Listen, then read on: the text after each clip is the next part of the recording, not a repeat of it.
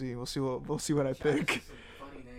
I don't think it goes with anything, honestly. Right. Oh, now we're just getting fucking... All right, cool. Anyways, welcome everybody back to 20s and Twos. I'm your host, Jordan Medina, of course. Not here with Thomas, not here with Daniel. Sadly, Thomas is having car issues, and he advised that we continue to record without him. He might pop in later. We'll see what happens. But if not, it's just me. But I do have two guests with me today. Very excited to have them both. I've known one since high school. We ran in the same circle, and we're cool now. And we, we talk a lot about like games and music and stuff. And then one I recently just met when we started playing volleyball through this other friend. So that's convenient that I got both of them on the podcast at the same time. But I just want to say welcome Avery and Chad to 20s and Twos. How you guys doing today? How you guys doing this morning? It's nice to be here. I'm doing all right. Slow morning. 24 hours as fun as it'll ever be. It's like a middle school park, but you know what I mean? What can you complain with? It's free. Yes, sir. Yeah, for me, it's a pleasure. The flight was very long. Avery here, the pop star. Obviously, we had to bend a lot of strings to get him here. Yeah, I'm pretty tired, but I'm excited. Like actually tired? Or just a part of the joke? Yeah, the flight was long. Oh, okay. Is it jet lag? Is that what I think that's what it's called. Yeah. I saw you got nominated for a Grammy. I did. Yeah, for best melodic rap song. Hurricane. You did a lot. You did good work on there. I know. It honestly, it just came to me overnight. The verse, the lyrics, the melody, all that. Yeah, it just hits you up like, hey man, I need you for the fourth iteration of Hurricane. So you hop on this. I truly am blessed. Right. Yeah. So obviously. Avery and Chad here, good friends of mine. I like I said, so Chad I just recently met. Avery I've known since high school, but I'm just gonna be honest here. When you guys came, the first time you came was the first time we ever did volleyball, right? Yeah. So like I mean, how was that? Like, you just like what was that conversation like? How long did you guys know each other before? And like, were you just like, yo, do you want to come to volleyball or something or what? Like, we usually do first impressions here, so like you can just kind of like do that, I guess. You wanna. What was your first impressions of him? How did you meet? And then the conversation to get to volleyball, and then what did Chad think of all of us? And then now, as opposed to now, but it's been a couple months now since that first time. So, I met Chad at Audi. Right. So, yeah, he was in the parts department, and I was in detail.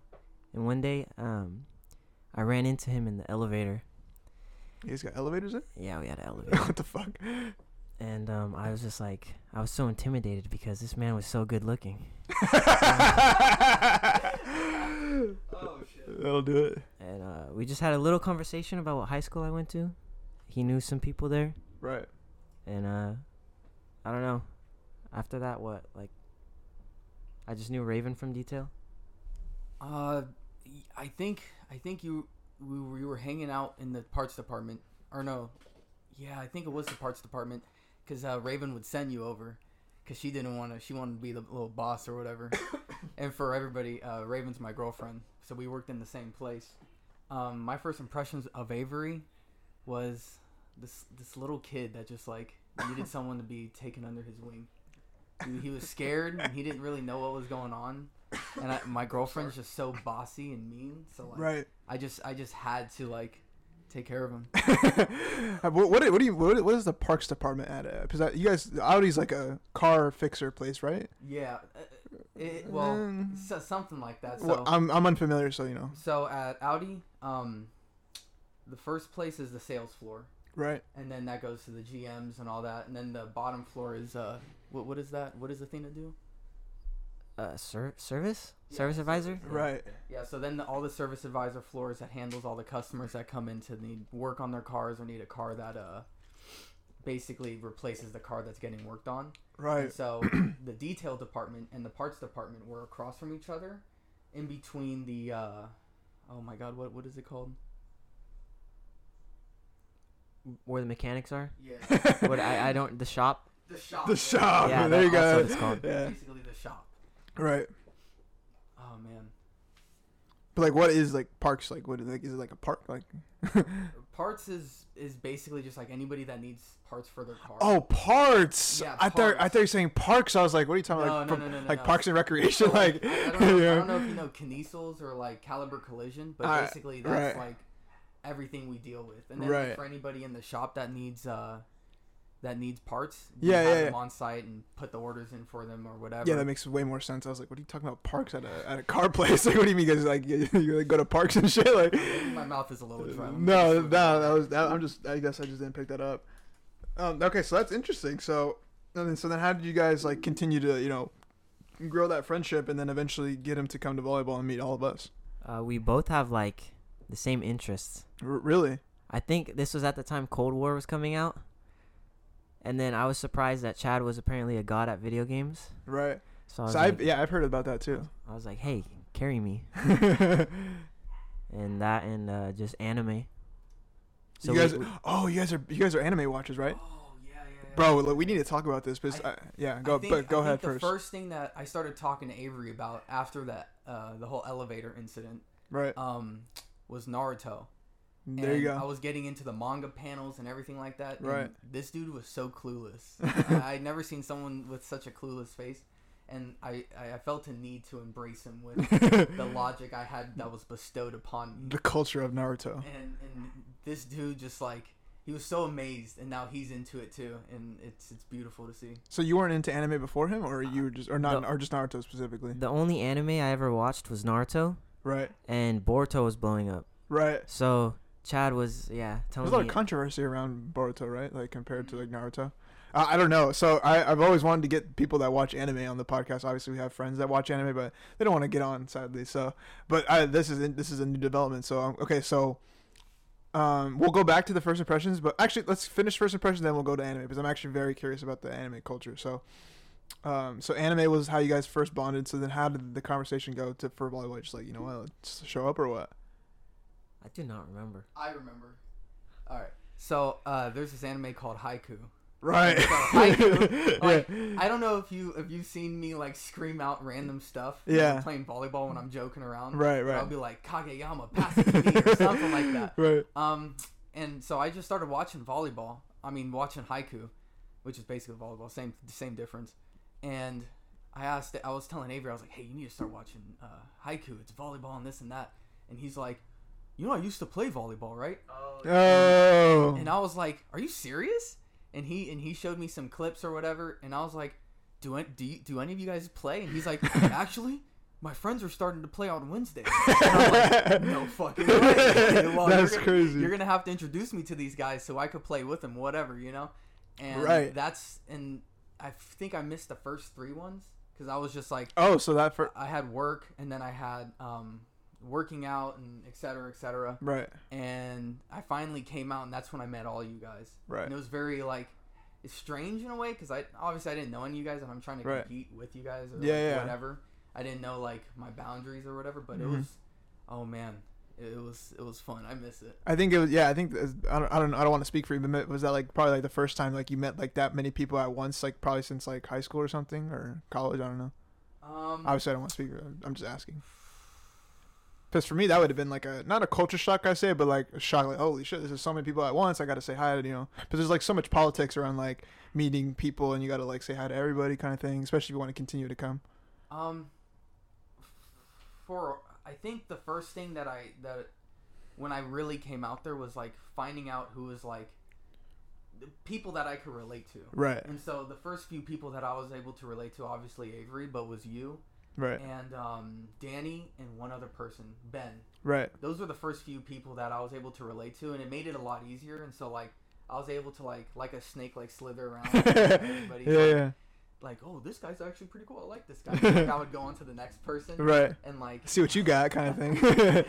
Oh, man. And then eventually the great thing about it is seeing it evolve, I think, over time. Like, you start, maybe people like DP and stuff. You start forming friendships with everybody, and then you start having, your own little things with the different people, and then it becomes like you start making groups and stuff, and I think that's the best part. I think, because the last time I was really with that many people, it was in high school.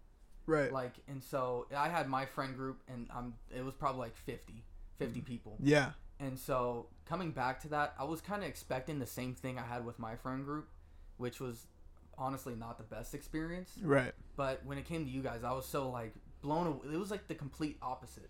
Like all you guys are just so great. Like seriously. And it just like blew my mind that like, why couldn't my friend group be like this? 'Cause, like, if you think about like, it was just so many bad experiences. Mm-hmm. And just, like, there was really nobody that we could, like, look up to or, like, look out for or have someone, like, tell us, hey, that's wrong, don't do that. Right. And, but, like, I feel like all you guys are, like, just the complete opposite of that. Mm-hmm. Being around you guys is, like, that's why I go out to Buffalo with you guys. Right. It's just, like, because I just enjoy being around you guys. Those are some of my favorite times. Isn't there. I hang out with Avery almost all the time. Right, I know. We always try to get Avery out there, man. They're working at McCooney's and shit. Yeah, I'm slaving. I don't like sushi. Like, I would, like, I know you told us to come one day, but I'm personally not a fan. I don't know. Any sushi at all? No, I'm not a seafood guy, like, at all. Oh, I don't know. I know there's, like, teriyaki chicken and stuff there, but, like, I just feel like, I don't know. Buffalo's just cool. I obviously enjoy the food there, and but we have good conversations there. So when we go with big groups, it's fun too. I'm excited. The next time I think we're going is definitely for the new movie coming up, but I think we'll get to that a little bit later. But maybe a little tease right there. But that's really interesting. So yeah, that's really always good to hear, like, how relationships have grown over time, especially from the first time you met to now. We haven't played volleyball in a while, I think, because I've been in school, so I usually am the one with the net and making the plans, and Wednesdays are one of my busiest days now.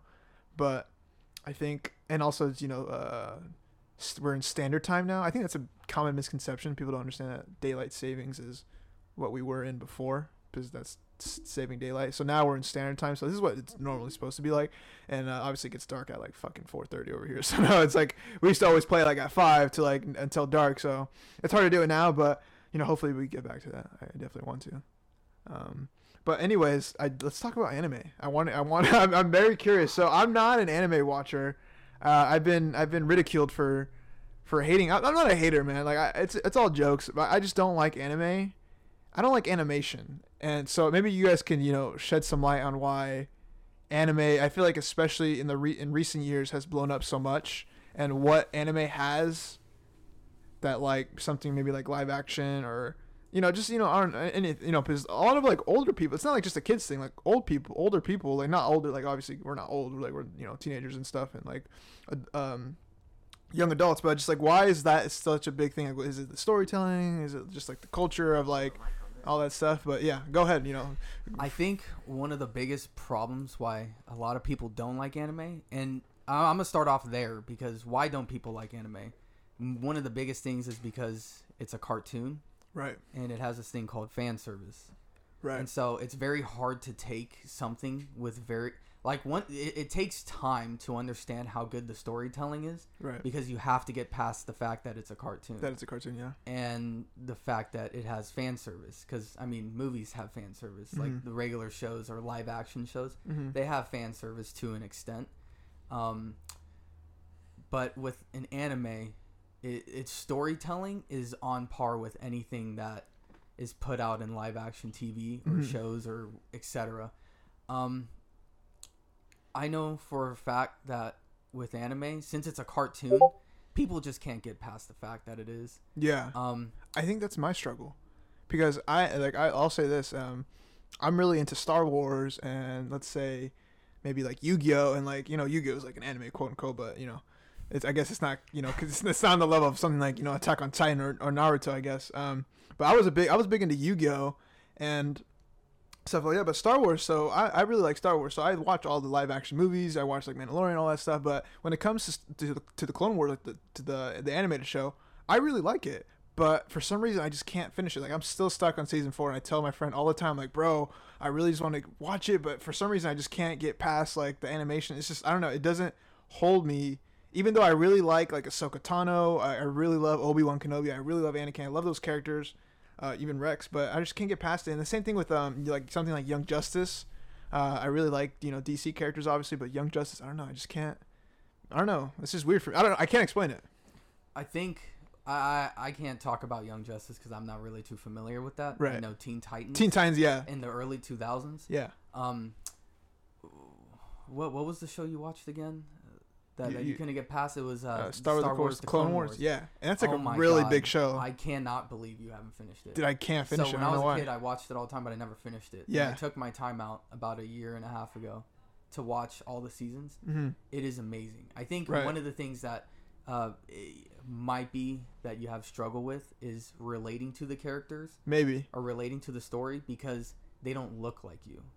You know what I mean? That's a good point. And so when it's a cartoon character, you know, it's like you're not seeing someone that's a human like you, right. you, me, or Avery. It's just like it's something that was like digitalized onto the screen. Yeah. And I think that leaves a lot of like on the table of like what you could experience, right? Because anime has so much great stories to offer. No, I definitely agree. And like someone like me is really into storytelling. Like, because it's weird because I tell my friends like that watch anime like why don't you like something like The Flash? I'm like, because it's like it's the same thing. It's just live action. It has storytelling, all this stuff. But they're like their thing is that they think it's cringe. Like they can't.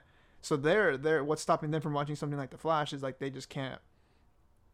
Not understand, but they can't, they think it's just weird seeing like a grown man like running around in a, you know, bright costume. And that's understandable, but it's like the opposite for me. Like I can't like watch cartoons. Not like I'm so mature. Like I don't like cartoons. Just like, I don't know. It's just weird for me. Like for me, when it comes to like, I'm really into actors and how they portray characters. So like things like delivery and emotion, and I don't know, it's just weird. Like I like not saying that like anime or animated characters can't portray emotion. Into the Spider-Verse, I really liked that movie. That was good. That was an amazing movie. So and that's like one of the best movies of like of recent memory, I think, especially, and not even just animation. Like that might be one of the best Spider-Man movies we've gotten.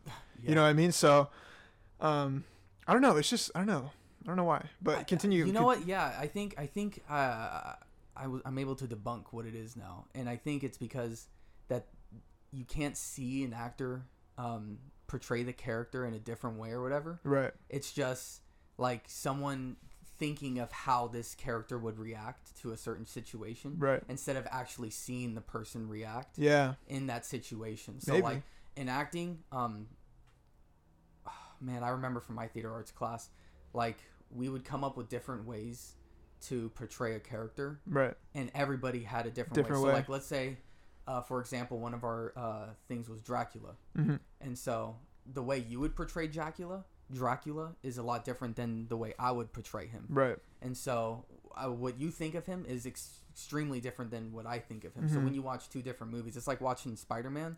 Yeah, Tobey Maguire, Andrew Garfield, and Tom Holland all play different. The character differently, all different, but they even though it's the same character, it's extremely different, right? And that's why people hold on to like Tobey Maguire, or they say Andrew was the best Spider-Man, or, right, you know, etc. But when it comes to an animation, it's hard to relate because the person, first of all, isn't real. Like, mm-hmm. it's not a real actor or a person. Mm-hmm. It's more of this digitalized thing that's crying. And so, like, you can't really, like, feel heart to heart because you've seen people in real life cry, but you've never seen a cartoon in real life cry. I have a question then. So do you think why people maybe perhaps like anime so much, especially like young adults and stuff, like they like it because cartoons and like, or just anime. I don't like calling it cartoon. I feel like that's kind of a disservice to what it is, but I don't know. It is though. It is. Animation. Yeah. Cartoon's more of a Western culture type thing. Right. But, I'll just say anime. So anyway, like when people watch anime, do you think people like anime so much because they can? It's like a fantasy. It's like video games. It's like an escape maybe. I think that's exactly from the real world. So like they don't want to see like Andrew Garfield play Spider-Man. They just want to see, you know, animated Peter Parker, like, because that's like so much like, because then they can understand like maybe they're like struggling in life, in real life, and they want to see like Peter Parker is like such a symbol of hope, like in a character form. It's so much different than seeing like, you know, that. And it's like, I don't know. I think it's the same way that people look at like Superman. Right. And be like, that is the peak of humanity. Yeah. An alien that's like better than us. Mm-hmm. I think that's the same way people feel about anime, or the people that are at least like really, really into it. They want something to latch onto, mm-hmm. that makes them feel more real, or, you know, like, I mean, seeing they probably didn't have good relationships. And so having this fantasy world, right. Like, video games or anime, they just stick to that because I think that's dope.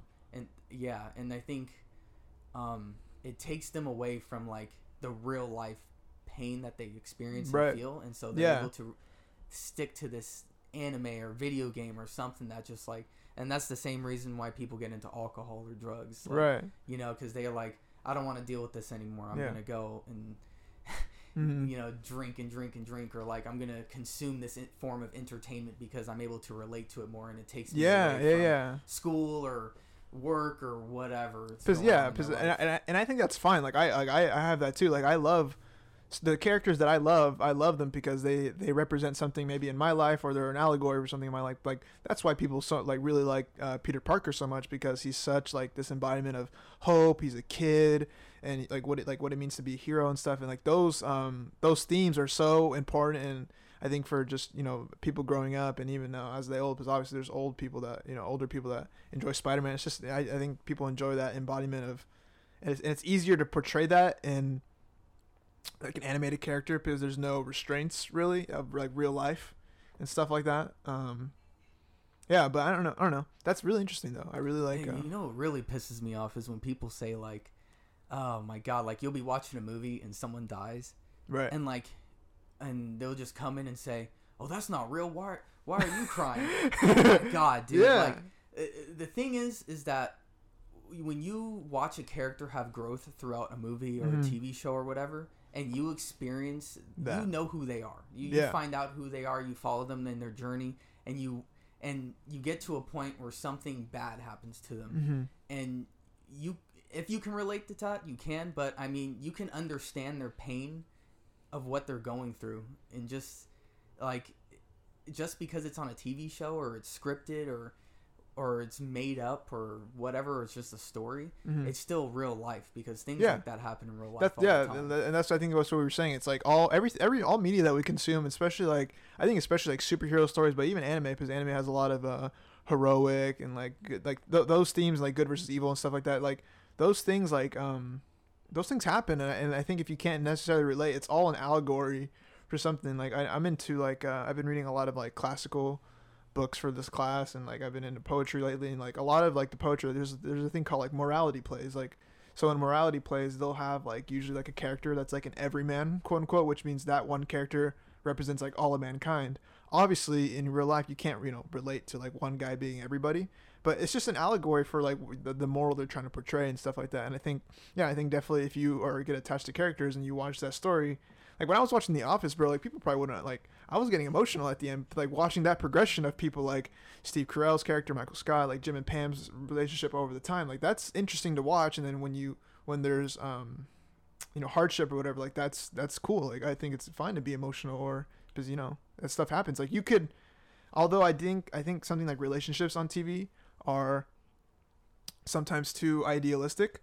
Jim and Pam, a Jim and Pam story is something that could definitely happen in real life, and something that many people could relate to or would want to relate to. You know what I mean? I think one of the geniuses about The Office is the fact that it's just a comedy, right? At first, or at least it seems that way. But over time, as you get to create these bonds with these characters and what they're going through, and you kind of rooting for one to have that relationship, you're right? Rooting for this one to get that type of life they're chasing or whatever. And you get to a point where damn, when did I get attached to this character? Right, you know, right. It's a comedy show, and I'm crying when Steve shows up to Pam's art show. Or dude, I mean? That was such a crazy scene. What? And then he buys it from her. It's we all needed that one person when nobody else would support us to be there for us. Yeah, and who would expect it to be a boss? Right, buddy. You know, and it's come on. And so when people just watch that at face value, they don't understand that. I think that that's what that scene was trying to symbolize. Nobody shows up, even though they say they would, and then your boss that pretty much everybody quote unquote kind of has a distaste for because of how he acts shows. He's the only one that shows up, and that's just the symbolism there is crazy. And that's one of my favorite scenes actually that you brought that up. That's crazy. I mean, otherwise though, do you have anything else to say about that? Anime. What are your favorite animes? Or anime? I don't know how to say it. Oh man, there's too many. I'll say one point before you answer that. One thing I also can't get an anime for is I can't watch it in the original translation. I can't if you know what I mean. I have to watch things in English. So I'll even say this things like Money Heist or Squid Game, I watched in English. I can't watch it and then read subtitles. So that's something that I think probably hurts my experience, probably. There's a few animes that I would recommend that actually sound pretty decent in English. Right. But, I mean, and most of them you have to listen to it in dub because it's just it's. And I can't I can't get past that. I don't know if you watched. So was it like annoying listening to Squid Game, like and seeing their mouths move, and then like I mean, not the English transition was bad. It was. I'll say this. Like, I think it wasn't annoying, but I definitely would notice like because I do have subtitles on, but I just do it sometimes. Like if I just want to, you know, I think it just looks. I think it adds to the picture. But it is definitely interesting, like seeing them talk, what the subtitles are saying, and then how their mouths are moving. That's interesting, but it doesn't necessarily bother me. Like I think I still got what I needed to get from the story, and like things like that episode with the marbles, like I think was able to understand all the emotion and stuff that was going on there. Like I don't think me watching in English really ruined my experience, because the biggest part when watching especially an anime or a cartoon that doesn't have the same relatability that a live action TV show has with a person, right, is hearing their voices, because you could hear the pain or the happiness in someone's voice. Right. Someone's voice says a lot. Yeah. It's like a cat's tail, you know. A cat's tail can tell you their emotions or whatever they're feeling. I've never heard that before. I don't know. That's the first thing I thought of. I don't have cats, so I never heard that. And so, like, when you watch dub, I remember this one episode in Attack on Titan. Eren is just like, he's just bawling. And you could just tell and feel the emotion that's behind his, like, scream and his crying and his yelps. But when it comes to English, it's just like, right. It's just not there. Mm-hmm. And so that takes away from part of the experience. I wish it was better, obviously. Yeah. Because I don't want to sit there and eat and like try to read at the same time. Yeah. Like I want to like be able to watch the show and pay attention to what's going on in the action and whatever else is going on. Yeah, because so Yu-Gi-Oh, are you familiar with Yu-Gi-Oh? I am familiar with Yu-Gi-Oh. So I watched Yu-Gi-Oh when I was a kid, and I still like Yu-Gi-Oh. So the original series, it has all of it in dubs, in English dub. So I watched all in dub. And then Yu-Gi-Oh! GX, the second season, or like the second iteration of it, only the first three seasons got English dub. So the fourth season, which was like the huge season that, because like the third season ended up in like such a cliffhanger. I was like, oh my god, I'm so excited to watch season 4. And I found out I didn't have a dub. So I tried watching it in like the original sub or whatever, or like the original cut, and I don't know, I got through a couple episodes and I'm like, I just can't, like it's not the same. If you started that in English, I feel like that'd be a lot harder to transition. Right. Yeah, that's a good point actually. I never thought about that. Yeah, that's why when we watched Demon Slayer in the theater, was it English? It was English, and I was falling asleep. I watched one episode of Demon Slayer. I thought it was cool, the opening episode, but we watched it in English. Yeah, it's just the acting, and there's so much more. It feels more genuine in Japanese. Right. Yeah, I can agree with that. That makes sense, because that's how it was originally intended to be consumed, I think. Anyways, so that was another point why I can't get an anime, but maybe I'll try it again. I don't know. It's just, I don't know. I'm kind of like burnt out on watching shows right now. I'm kind of watching you. I'm almost done with we talked about this before. I'm almost done with season 2. I'm on the episode 9, of season 2, and then I'm also watching Flash that started up again. It's one of my favorite shows. It's really good right now, actually. You know, the big thing about The Flash that the last couple seasons weren't as good as the first couple, but this season has really picked it up, I think. And what else am I watching? I forgot. I want to watch Interstellar, bro. I want to watch that so bad. I went to Sac State yesterday to meet one of my favorite teachers, and I went to the planetarium there, bro, and she funnily brought up like that, like something about, she mentioned Interstellar, and then the guy that was like showing us like the planetarium, so the planetarium like the astronomy and stuff, like we were looking at stars and cool, and it was really dope. I'd never been there before, and he like started playing the Interstellar theme and the cornfield chase, bro. Every time I hear that, I'm like, God, I gotta watch this fucking movie, bro. I want to watch it so bad. Yeah, but if you want to comment on that, but I still want to hear your favorite animes, and you too, Avery. So, whatever one you want to do first. You have to watch Interstellar. I want to, dude, so bad. Like, that like took my train of thought away. Like that movie does so many things right, especially with the fourth dimension and the fifth dimension thing. Right. Like when like that, I'm not gonna say much more else than that. Yeah. But you'll see it and you'll understand what I mean once you get there. Right. Hey, bro, if you want to have like a whole entire like watch party, bro, I'm there. Right. I'll bring the pizza, the chips, I'll bring whatever. That'll be awesome. So what was the point on the anime thing? It was the dub and the sub. Yeah. And then your favorite animes. Oof, and then we'll transition. I think if eat a big meal if you want to watch. This is the best way I could put it. Eat a big meal before you watch sub, and if you just don't want to watch subtitles, just watch it in dub. Dub just takes so much away from the experience, though. Right. That's the problem. Mm-hmm. That's why I still watch sub to this day. There's just so much more emotion behind it.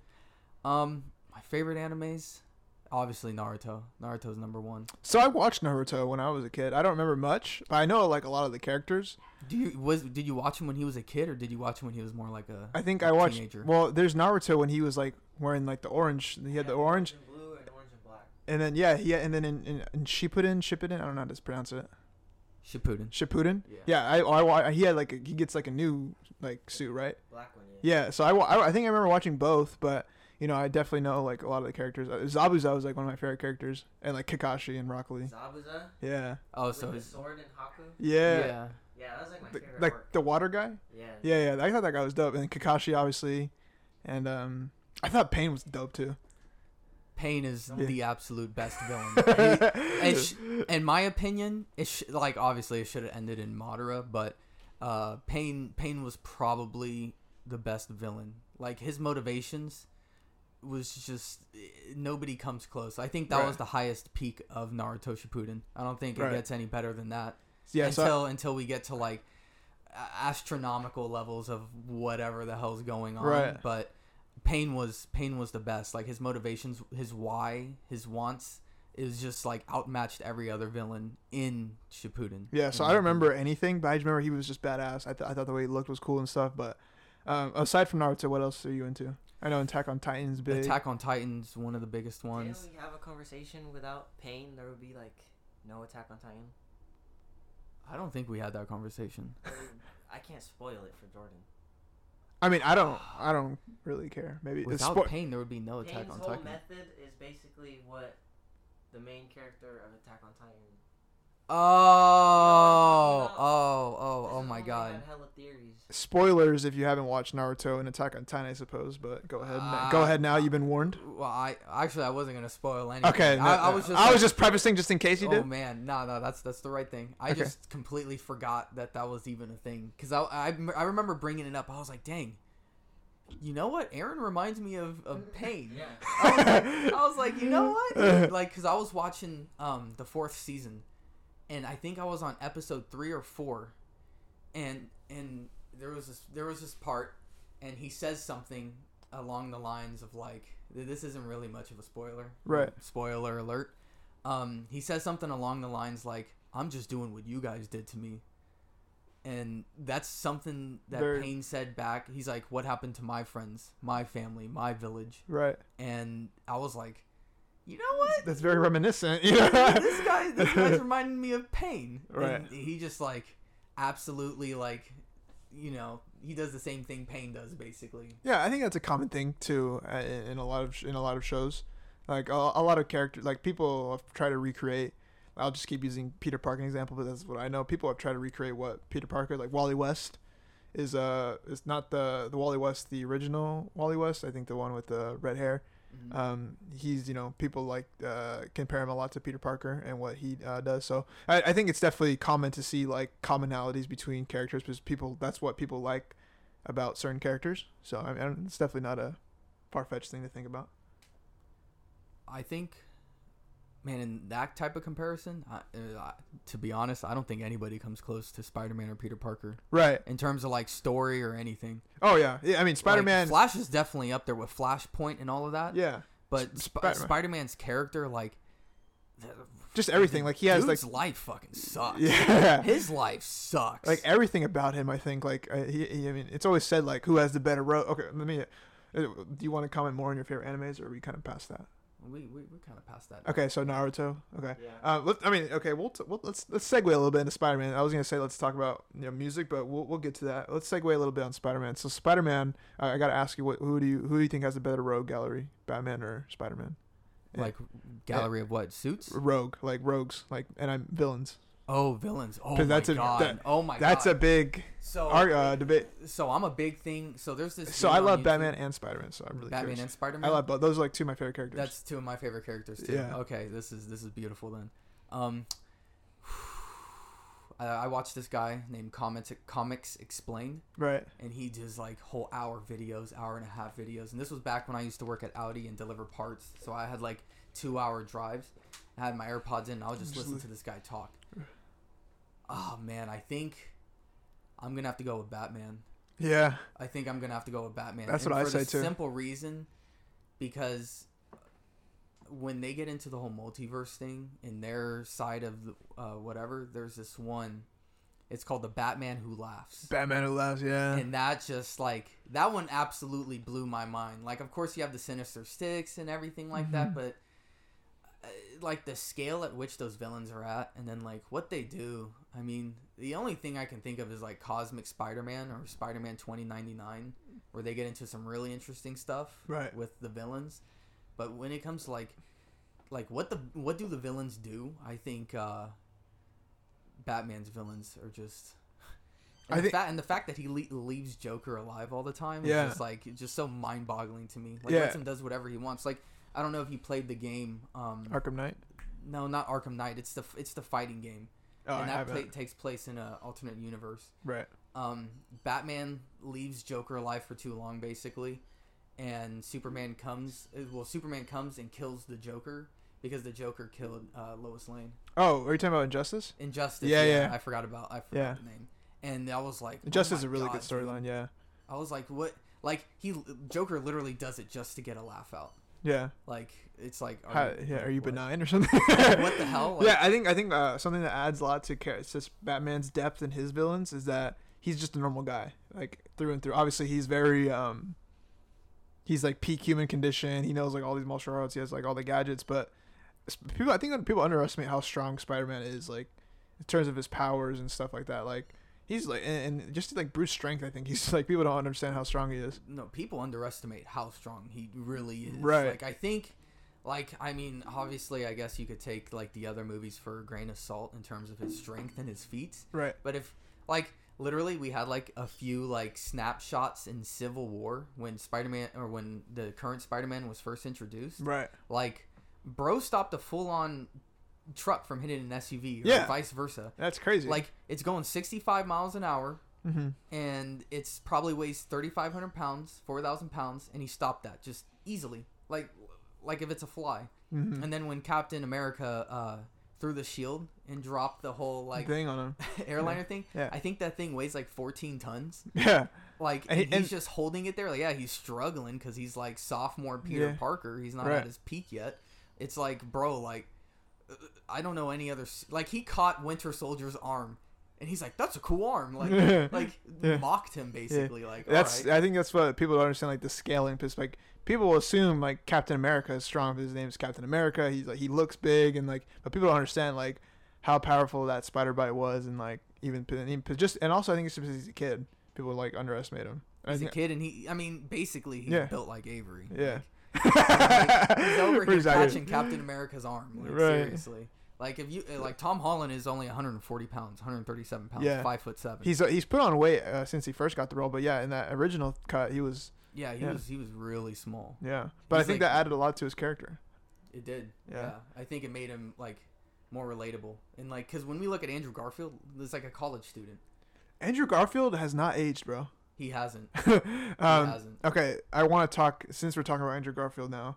Spoilers, if you are wanna obviously Spider-Man No Way Home is coming out and now officially.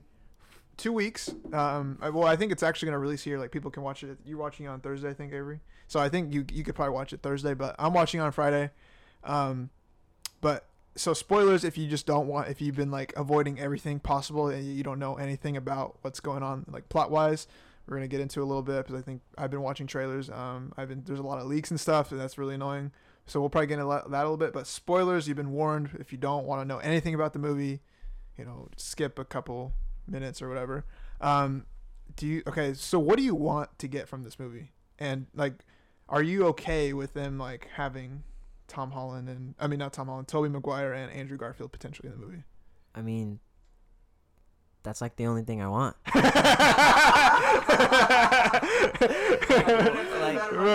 Like even with all the teases, I feel like the leaks have been planned. You think so? I believe so.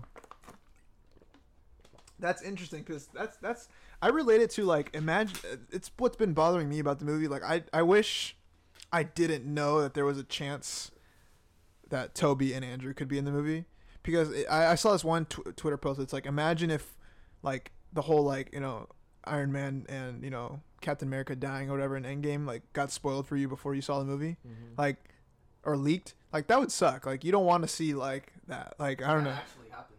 Oh, really? That actually happened. Like, it got leaked. Like, I remember a week out before I saw the movie, I saw Iron Man die. Oh, really? And I was like, yeah, right, dude. That's not going to happen. Yeah. That's their biggest character. I mean, it made sense. It made sense. But I was like, yeah, that's not going to happen. And lo and behold, the end of the movie comes, I'm like, oh, shit, dude. You got the stones. Yeah. This is happening. I'm like, damn it, bro. You know who spoiled that for me? Fucking Alvaro. So he's been telling me about that, too. He's like, you know, Jay, I'm going to watch the movie Thursday. Like, if fucking, you know, if somebody major dies, I'm like, I'm fucking telling you. Like, because I'm going off social media like that. Wednesday night, I'm going off. I'm not seeing shit. I'm going off TikTok, everything, bro. I'm getting off like a week early. Because you watched Endgame with us, but I had already watched it. I watched it like twice before. Yeah, so you had already watched it. So when we got to the Captain America gets the hammer scene, you were like, you said like, oh, just wait, something crazy about to happen. And then it happened. I'm like, holy fuck! Like, that was like, I want to have that experience for No Way Home, because No Way Home is going to be one of the biggest movies I think of all time, in terms of just like hype, and I think especially if the movie pans out the way most people anticipate it will.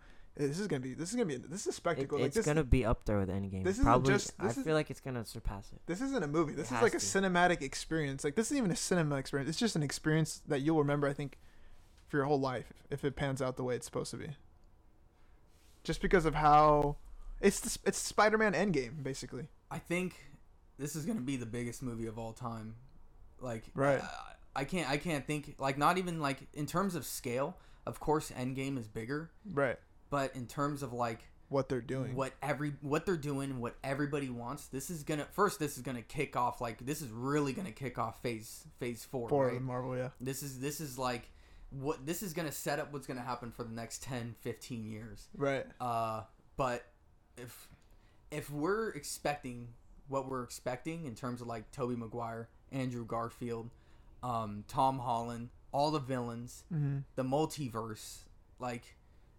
Who knows? And then also, spoiler alert if you haven't watched Venom 2. Yeah. But, are we going to see Venom? I mean, I think so. Which is crazy because it's so ambitious what they're doing. Like, Endgame was cool because you got to see the culmination of, 10 years of characters and stories, but they were all from the same universe, But this is like, you're pulling from everybody, like, you're pulling from movies that came out in like 2000.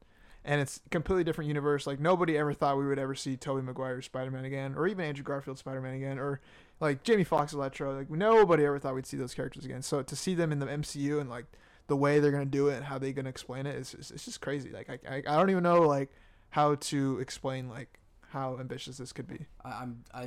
First of all, I'm so happy that. Because one thing I wouldn't want to see in a multiverse Spider-Man movie, right, is three Tom Hollands. Like, I do not want to see that. Have you seen the jokes where it's like you're 90% of the way through No Way Home, and the fucking three Spider-Man were all Tom Holland, and then Ant-Man was the one that punched Lizard? Have you seen the joke? I would probably walk out of that. I would probably walk out of that. I walked out of that. The Enter the Dragon movie that came out. That was like I think it mocked Bruce, but. That's besides the point. Anyways, it's like especially in the Spider-Verse movie, the cartoon one, it's like you saw all different types of Peter Parker or Spider-Man. Why would I want to see three Tom Hollands? Right. If they're gonna, if they're not even in the movie. I mean, at least bring in Miles Morales. Yeah. Oh my God, I would love to see Miles. Like, I would love to see Miles. When Morales. They confirmed the Spider-Man, the second Spider-Man trilogy, and like it's gonna be like his college days or whatever. Like, I really want, like, if things pan out the way I think they are, and then they introduce like characters like Harry Osborn and like Gwen Stacy again, like, bro, I'm freaking the fuck out. Like, and then eventually, like Tom said, like he doesn't want to play Spider-Man forever, so that'd be the perfect setup to get Miles Morales, who's already been hinted at in the MCU. So I would love to see a live action Miles Morales. So, I mean, there's so much that we could do with those movies. I don't know. I think where we're at right now in cinema and where we're at right now with Marvel, even though they do have a movie cap, the fact that they can push out 3, 4, 5 movies a year. Right. And, I mean, he could do the same thing that Iron Man did, or Robert Downey Jr. did, like 11 years, 12 years, same character. I mean, he's going to be, what, 30? Yeah. 30 in 10 years? Yeah. Like, I think he's going to be an older man. But I think if he, in that amount of time, he should be more of like a side character. Yeah. Like, what else story would they have for him? Like, they already have 3 movies confirmed that they could probably do in 5 years, 6 years. Like, what else can he do? So yeah, I think at that point it'd be cool to just do like. That's what I wish they did with the Flash, because I love Wally West but I also like Barry Allen. But I think seeing like proteges and that idea, like basically what Tony Stark did to Tom, like seeing that thing. But this is different because we're seeing Tom when he was the protege, as a young kid, and then him grow up, and then he becomes the master to the new protege. I think that's dope. So I wish they would do that with like the Flash movie, because they're doing the movie. So like if Barry Allen like had his 2 movies, had his story, okay, now let's bring in the next movie and how he becomes it, like the next Flash or whatever. But if they do that with Spider-Man, that would be dope. Like, but I really want to see another live action Harry Osborn, another live action Gwen Stacy. I really like villain wise. I don't know. I really like the villains we've gotten so far. Like even Andrew Garfield's. I actually like Jamie Foxx's Electro. I really liked the Lizard. I really liked the Rhino. Obviously, we never got to see that fully played out. But yeah, for 30 seconds. Yeah, we never got to see him played out. But anyways, that's really all I wanted to say about Spider-Man. Did you guys want to say anything else? I'm just excited for the movie. I hope James Franco comes back as Harry Osborn. God, I can't think of anybody else. That's such a waste of potential. When me and Danny watched it, I wanted it because I never watched the original Tobey Maguire movies. I told him, I'm like, bro, James Franco's portrayal of Harry Osborn is like one of my favorite parts of these movies, honestly. So, but he fucked up, bro. Like he just, he has allegations against him. So yeah. That's what pisses me off, bro, because I fucking love his character. And when he was in, and then when they did Harry Osborn and Garfield, like he was okay, but it just wasn't the same. That Harry Osborn was ass. Yeah, it was so cool to see like his arc and then the way it ended, and like James Franco's Harry giving fucking Toby the fucking hand, and like that, like I was emotional, bro, like dead ass, like I was dead ass emotional watching that fucking final act of Spider-Man 3. And people hate Spider-Man 3, but I fucking loved it. That shit was amazing. But, yeah, he fucked up, man. I would love to see him again. I think Spider-Man 3 was definitely ahead of its time. Right. Like, it was just way too early. Yeah. And it was like a balancing act. That's the same thing with, like, Civil War and all that. Right. I think the Russo brothers definitely learned, like, from what Sam Raimi did in Spider-Man 3. Mm-hmm. But Spider-Man 3 was definitely, like, a pioneer for what we're seeing right now. Yeah. Like, all those characters, like, was there another movie that was able to do all of that and make it at least decent? Yeah, I don't think so. There's a lot of debate on like whether Sam Raimi even wanted to include the many characters he did, but there was so much that was set up. Like obviously we had Kirk Connors all throughout the trilogy that never got fleshed out because you never got the 4th movie, and then there was probably going to be more about Sandman's arc. There was going to be like a Mysterio thing maybe. I don't know. There's so much in those movies that could have happened that we never got, unfortunately, but. Anyways, though, I mean, again, that's all I wanted to say. I'm just excited for this movie. I'm so hyped. I cannot wait. That's honestly the most anticipated movie I have. This is more anticipated than Endgame. Honestly, yeah. I'm like doing backflips off the roof. And the thing is, everybody's watching it. Like, because everybody likes Spider-Man, or everybody knows Spider-Man at least. Isn't Spider-Man always like the most popular Marvel movie every time it comes out? Yeah. I think so. So people that don't even watch like Marvel movies, like my friend, like he hit me up. I don't think he watches Marvel at all. He's like, bro, can I watch Spider-Man with you guys? I'm like, bro, fuck yeah. Like, you know what I mean? Like, because everybody likes Spider-Man. It's like Michael Jordan, like in sports. Like everybody knows Michael Jordan. Everybody knows like Kobe Bryant. Everybody knows LeBron James. That's what Spider-Man is to like, in terms of like comic characters, and Batman too, and Superman. But I think Spider-Man, like everybody likes Spider-Man, so everybody's watching this movie. Like getting tickets was like that was an experience and like a spectacle itself. Like I didn't have that experience with Endgame or even Infinity War. Yeah, I think especially since like Spider-Man's been around for so long and how much success it's always had. Right. I think it's in a very good place in terms of like having both Sony and Marvel Studios, and then on top of that, coming from Endgame, Infinity War. And Civil War, like those are like and then having Far From Home just before that's this Spider movie, it's like they're I don't think you could hype it up anymore. Right. I don't even think they need to come out with any more trailers. It's just like literally they could have just came out with that trailer 2 months ago, and this movie would have been bigger than Endgame. I think it's gonna be bigger than Endgame. Yeah, I would definitely want to be surprised. But with that being said, I want to transition more into Avery and his music. If you want to talk about that and what you do and how did you even get started on that, and like how did that passion even start? How did that passion start? Yeah, like where did you get that from? Wow. Because I'm really curious. Like I think it's dope that you do that. Like I love when people do what they love. I think that's dope. Well, I guess it started when I was like a little baby. Really? Yeah, like a child. Yeah.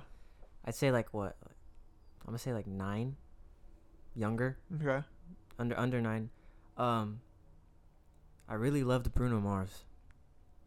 Like what was your favorite song back then? That's just how it started. What was your favorite song back then? I don't even have a favorite song.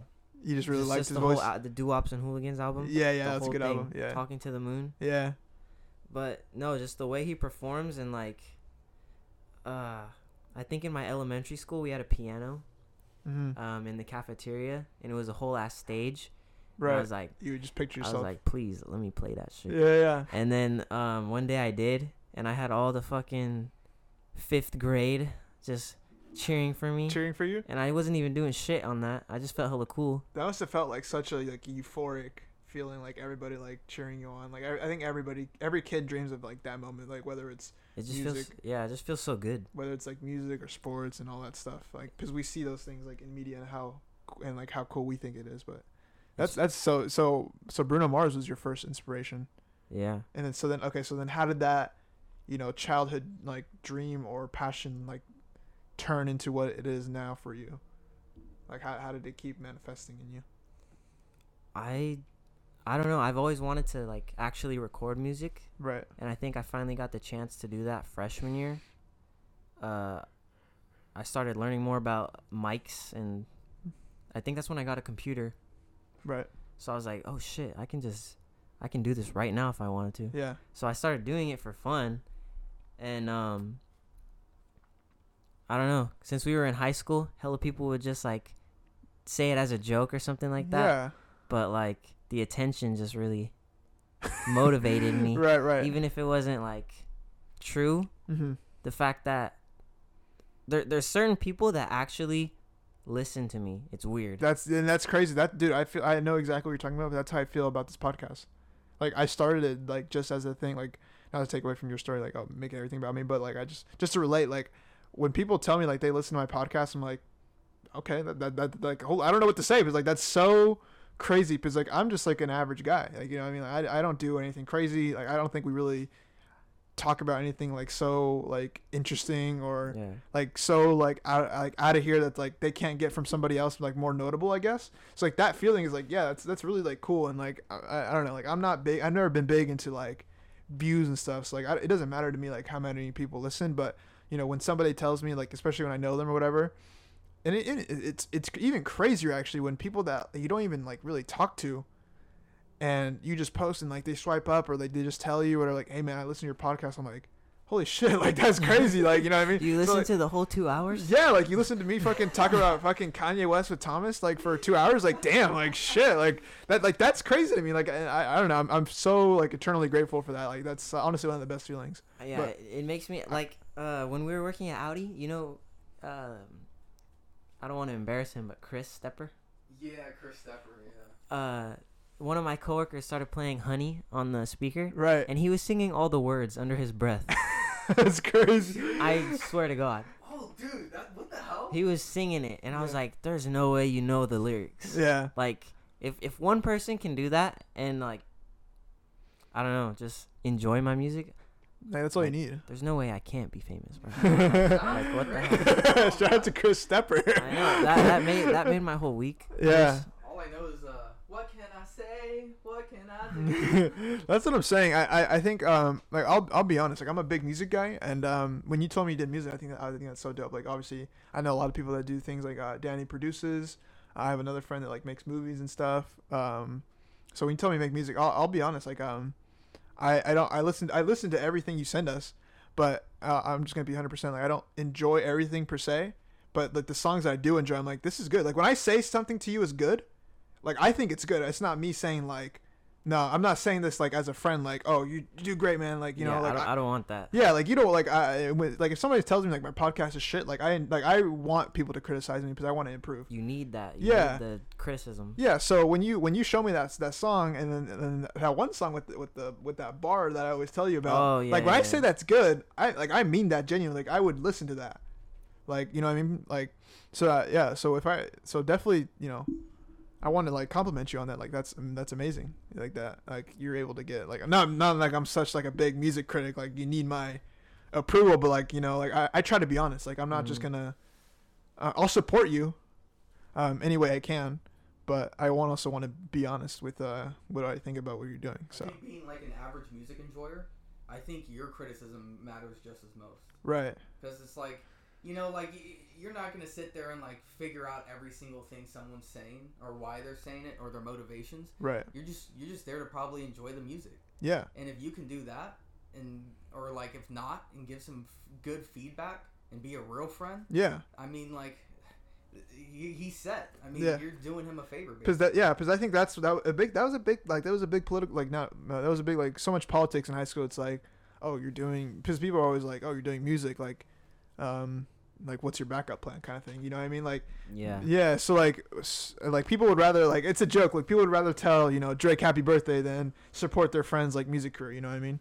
You know what I mean? Like people always say like they'll do anything for their friends, but then they don't, you know, like when they're actually trying to do something. So I try, whenever my friends do something, I try to support them, but I also try to be honest because I think that's what people need. They don't need yes man and all that stuff, and I also want people to, you know, reciprocate that energy to me. Like if you don't like my podcast, you know, tell me. Like I know my audio issues. I know my audio was shit in the first 9 episodes, but you guys kept telling me that, exactly. and we fixed it. You know. I know Jordan didn't like any of my songs, the first 10 songs, but he enjoys this. Yeah.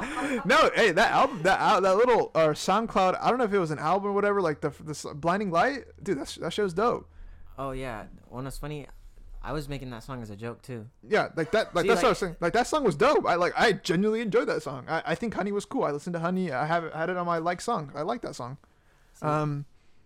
Were there songs that I didn't necessarily would replay probably, but I think that's just me being honest. And I hope you could appreciate that. Like, I love it. Yeah. I've already done it to him hundreds of times. Yeah, and that snippet you sent me yesterday, like holy shit! Like I've told you, I already like really love that opening, but then you show me the whole song. I'm like, this is amazing, you know what I mean? And hopefully, you know, we could get that snippet on here for you guys to listen to, but we'll see what happens when we'll see what happens when we get there. That'll probably come after we finish recording here, but I just want to make sure, do we have any time crunches that we should be aware about? I'm good. 12:50, you're good. We're good. Chilling. Okay. And other than that though, like, you know, do you want to like how I know Danny wanted to know.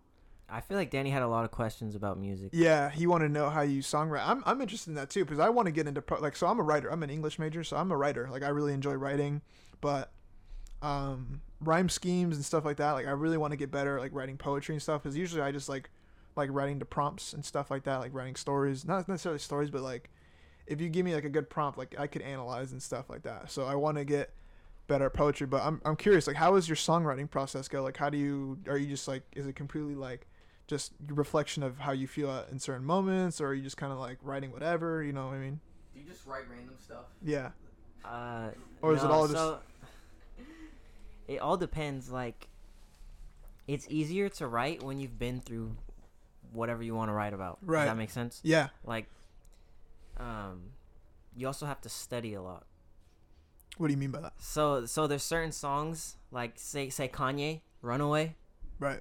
Just the fucking lyrics, like there's more to it than just what it is. You just have to analyze that. So if you want to get better with like poetry, or it's like, what have you started that? You're writing poetry? Yeah. No, I haven't. You just want to get into? Yeah, because I've been reading poetry, so like a lot of sonnets. So sonnets, like I've been reading a lot of sonnets, a lot of Shakespeare. I'm really into like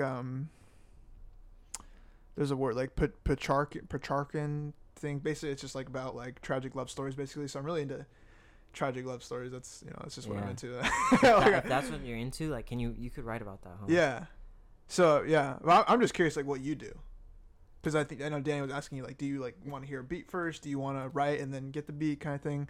One of my favorite songs by Kanye is actually, that's a lie. I don't like the song at all, actually. So Get 'Em High by Kanye out of The College Dropout. It's not that I dislike it. It's not just not one of my favorite. But he, like, in the beginning of the song, he's like, he says, like, trying to catch the beat. He's like, figuratively trying to catch the beat. Like he already hears the beat and he's trying to like see what he's trying to get the flow and like understand what the beat's doing, and then he like raps, you know? Yeah. So, moments like that, I feel like that's all created in the studio. Right. Like while they're writing the song while they're writing the beat, you know? Yeah. So that's I don't know, but like you've heard Pinocchio's story? Yes. Like the whole story is like, it's like a movie, if that makes sense. Yeah. There's an ending. There's a climax. That's I can't explain it. Yeah. The great thing about Pinocchio's story, I think, is that I don't think people understand like what Pinocchio's story is. I would love to dissect 808s and Heartbreak just in general, but people don't like. People just think they hear Pinocchio's story like, why does this shit sound like awful quality? Because it's a live thing. Mm-hmm. So that's the first thing that turns people off, and then he's just kind of like. Talking. Like, he's not even like singing or rapping. He's just kind of talking, but he's very emotional. So yeah, and I love what he's talking about. And too. What he's talking about, because I don't remember the exact story. I'd have to look into it, but I think he's like sad about just like, I don't know. Because 808s and Heartbreak is just like an emotional album in general. What I got from that is like he doesn't want to be famous. Yeah, he's tired of it. He wants to be a real boy. So he uses Pinocchio, but like he can relate to that, you know? Right. I think also just like, so then also, what do you think about something like Igor then? Like, because Igor has that narrative all throughout the album. Igor is probably my favorite Tyler album. Right. Just do you enjoy like the narrative, or you just kind of like? Yeah. I haven't listened to it in a long time, but I think that was one of my reasons. I think so. And the production too. Yeah. Oh, the production's awesome. I think is one of my favorite songs of all time. I think I tweeted that the other day. Like I think is in my top 10 favorite songs. Yeah, I really enjoy music that sounds like movies. Yeah, I don't know if that makes sense. No, I definitely think I like relating it to poetry and stuff. Is like, so I've been reading a lot of classical stories, and they call these stories, like, I don't know if you guys are familiar with things like the Odyssey or the Aeneid or Dante's Inferno, mm-hmm. Things like that. Chad, have you ever read those before? Epic of Gilgamesh. Dante's Inferno is the only one. Gilgamesh actually too. Yeah. But you're familiar with the Inferno? Very, very little bit. Right. Like, I'm mostly ignorant. Basically, you don't have to know. Basically, I'm just saying, like, they call those stories like epics. So like, Runaway is like one of Kanye's epics. You know what I mean? Because it's like such like a poetic experience as you go through. I really like Jesus Lord is also one of his better epics. I just like referring to songs as epics. I think that's just a cool word. But yeah, so music that like makes you feel like you're in it. Like Pursuit of Happiness is one of my favorite songs too. Stan, you guys listen to Stan by Eminem? Like that storytelling, it's literally like you're reading like a short poem basically. Oh, but like that, like it's literally him telling a story through song. But like if you read that in a book, like you would still be intrigued. It's just that he's doing it through rap, and that's why I love hip hop so much, and like because rap is just rhythm and poetry. You know what I mean? That's all it is. It's the beat and somebody that's at its peak. And that, you know what I mean? Yeah. So like, and then, you know, there's Kendrick Lamar, you know, To Pimp a Butterfly, the storytelling on that. Bruh. But yeah, the Damn album. Damn is like swimming pools. I love swimming pools, bro. Damn. I'm a Money Trees guy. I love that song. J-Rock's verse on Money Trees. The Art of Pure Pressure. The Art of Pure Pressure. Nas. Oh my god. Oh, you like Nas? That's like oh my god, rap's Bible. Yeah. Oh my god. The Bible. I really like my favorite Nas song. I really like obviously I think there's New York State of Mind, but I also really like the song he has with Lauryn Hill. If I Ruled the World, that's a really good track. Hero is a great track with Carrie Hilson. He had an album he did that Kanye produced, Nasir. I thought that was a good album. It didn't get as much acclaim as probably his previous stuff, but that was good. Yeezus and like 808s and Dark Fantasy are my favorite albums from Kanye, just because Dark Fantasy is more of a, not really of a narrative. It's more just like, you could definitely see the themes that he was trying to portray in that. But I think 808s and Yeezus definitely, if you want to hear like kind of like a cinematic experience throughout music, definitely those albums I would recommend. I don't know. So those artists, J. Cole too. I think J. Cole should be mentioned in that conversation. KOD has a really good story, although I'm not really much of a fan of KOD sonically. I could definitely appreciate his storytelling and what the message he was trying to portray. Since we're on the topic of music, though, The Weeknd, Avery. The Weeknd. What do you know about him? You know, I know everything about him. Yeah. So how did that?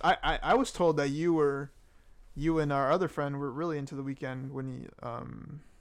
Who's our other friend? I didn't want to say his name. Maybe he doesn't want his name said, but.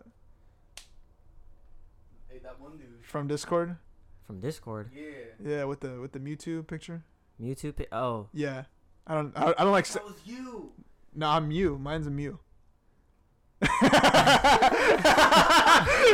Same difference or what? No, y'all just say y'all. No, honestly, that's not a bad thing to make because I change my name on Discord all the time. That's just like my thing. I know. I see that. I'm like, is that Jordan? Why the fuck is his name just a guy? Who the fuck is this guy?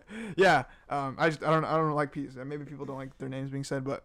He told me a story that you guys, when I think it was when Starboy dropped, maybe, or the album before that, like you guys were listening. It might have been Beauty Behind the Madness. When it first dropped, you guys like listened to it together. That's for me. That's my top. My top two. Who's one? My second. My first one has to be After Hours. So After Hours is like. Whew. The only reason why After Hours is my number one. Is because he created a whole ass world. Yeah, with just an album. You like world? Yeah, world building is cool. He made short films. He kept his music videos to like a storyline. Right. And if you listen from it start to finish, he goes through like just a night, but right. It's like it feels longer than that. Yeah, that's crazy because that's how I feel about The Inferno. So obviously, I'll just say it. The Inferno is cool because Dante. The Italian poet that wrote it, like it's basically like a fan fiction of him. It's like he is the main character, but he's also the author.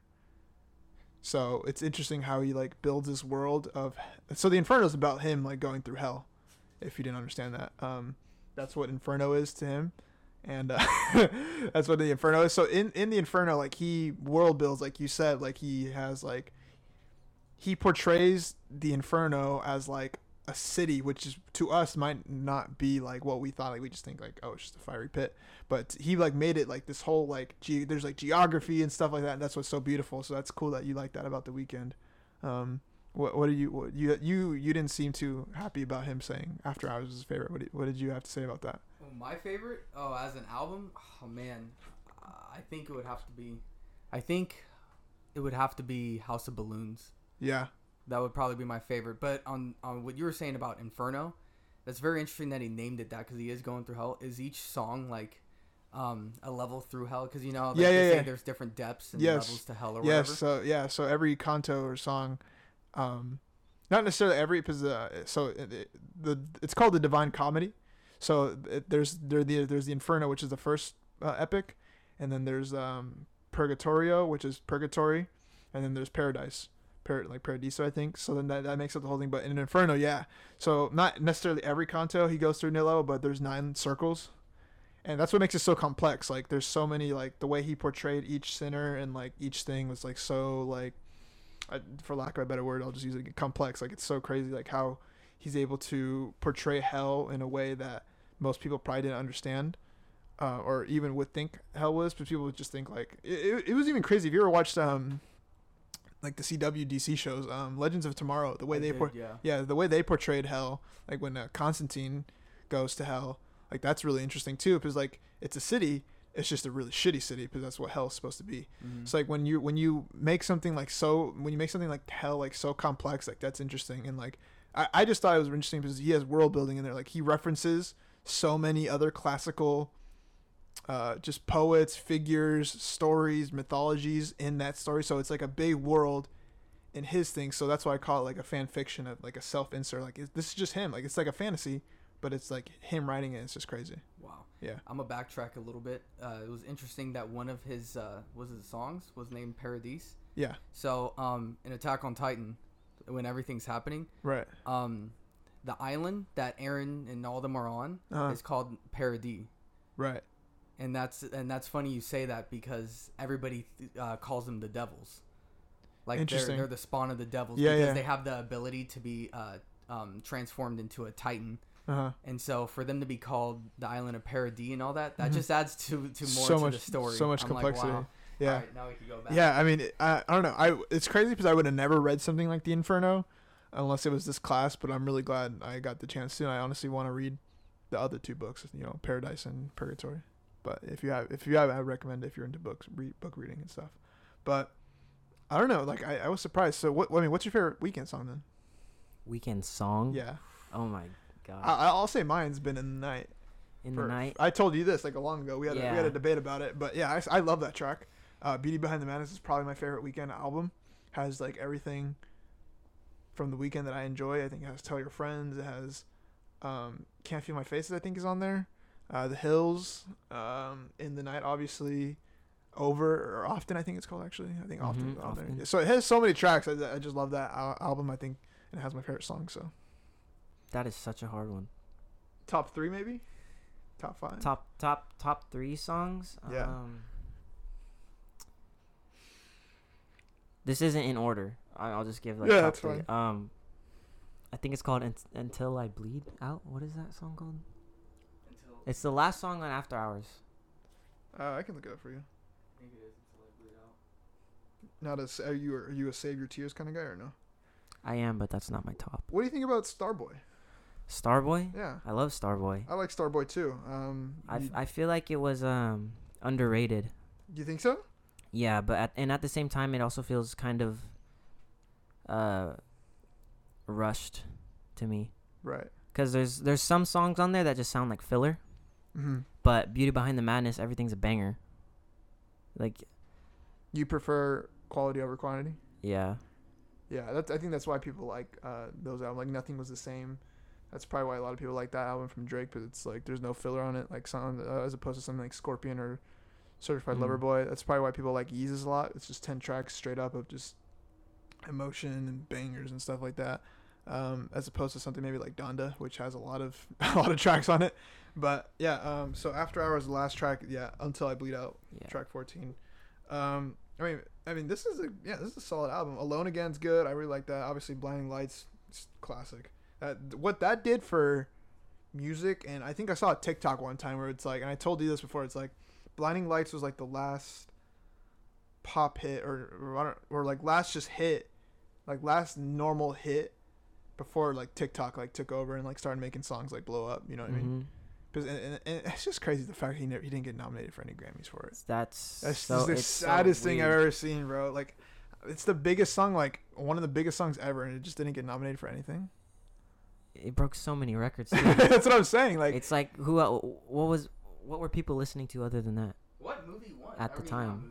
What song won? I don't know. I don't even remember. The Grammys are crazy, bro. Like, I don't even know. Like, 2020 was like a pretty weak year for music, I think, too, just because of the whole pandemic thing. So, like, the fact that one of the bigger albums and from one of the major artists and one of the biggest songs like of all time. Yeah, he released that during COVID when no one wanted to release shit. Yeah, like, and so like, what else was there? I think what happened is that like a lot of underground shit like got brought to life. Because like, because no major artist really released, at least hip hop wise. Like, Kanye didn't drop, J. Cole didn't drop. Did J. Cole? I don't think he did.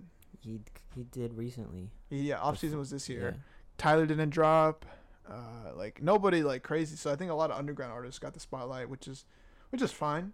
But I think if Weeknd's dropping this, like, come on, like, dude, get serious, you know. Like, he's dropping music, but everything else is like just songs. He's sense. Dropping art. Yeah. You know what I mean? Yeah, that's a big thing I don't think people understand about music, is that it is an art form. And it should be digested like that. Like, you shouldn't, like, don't go into an album like just looking for songs for your aux cord that you can play in front of the boys or people in your car. You know, like, listen to it as it was intended to. I think that's why people don't understand people, maybe like The Weeknd or Kanye West. But I don't know. That's interesting. I really like Starboy though. Like, Sidewalks is one of my favorite songs. Oh, I love Starboy. Yeah, Sidewalks is good. Party Monster. Yeah, I love Party Monster too. It's like it's see, that's the thing. He can create like worlds with each album. Right. It's just a different vibe. Like, seriously from The Weeknd. That Is Bad or Isn't Bad? That Isn't Bad. He has a no bad song. No bad song, right? He doesn't. I can't think of A Lonely Night, bro. That song bangs, bro. Yeah. I just saw that. I just think about it, like, alone. That shit's crazy, bro. Holy shit, I fucking love that. I love that song. Nothing Without You. Mm-hmm. Do you remember I remember when what was the 50 Shades song? Earned It. Yeah, bro, that song, like, when that shit was blowing up, like, that shit's crazy. Like, and his features too. Like, we need to talk about that. Like, on Hurricane, on Kanye, when he people don't like it because it's weird the reasons they give for why they don't like his iteration of Hurricane. So for people that don't know, Hurricane went through like 3 versions with like different people on the chorus, but it was like pretty much the same lines every time. Mm-hmm. So Weeknd officially was the one that they released, that Kanye released on Donda. His vocals just fit the song. Yeah, and people don't like it. I just think people, like, I think nostalgia blinds people. Like, and like people say like The Weeknd was like too perfect. Like, people liked Kanye and Aunt Clemens on it because they were so more like raspy and authentic. I'm like, that's fine, but the way they were able to make The Weeknd and then how he was able to change they changed the beat, and like, I don't know, I think he fit that song perfectly. I think one of my favorite songs of all time, by Drake, The Ride. I love that track. Because of The Weeknd, not necessarily because of Drake. I think Drake delivers on it, but I think The Weeknd's vocals on that add to that track so much. And I think what he's able to do with his voice as, like, the ultimate instrument is crazy. I can't think of any other song off the top of my head that he's on. Features? Crew Love? I think he's on Crew Love. Yeah, he's on Crew Love. Yeah. That's when he was first starting blowing up. Yeah. I can't really think otherwise off the top. He's in with Post Malone? One Right Now. Oh, yeah, that's what I wanted to say. Oh, yeah, that was recently, right? Yeah, that was like 2 weeks ago, a week ago. I don't think people like that much, right? I don't think. I haven't heard anything positive about it, but for me, I feel like The Weeknd, with his features, some of his features, he like saves his, what he really wants to say for his albums. Right. Like. Yeah, because I think when you're featuring on an album, you don't.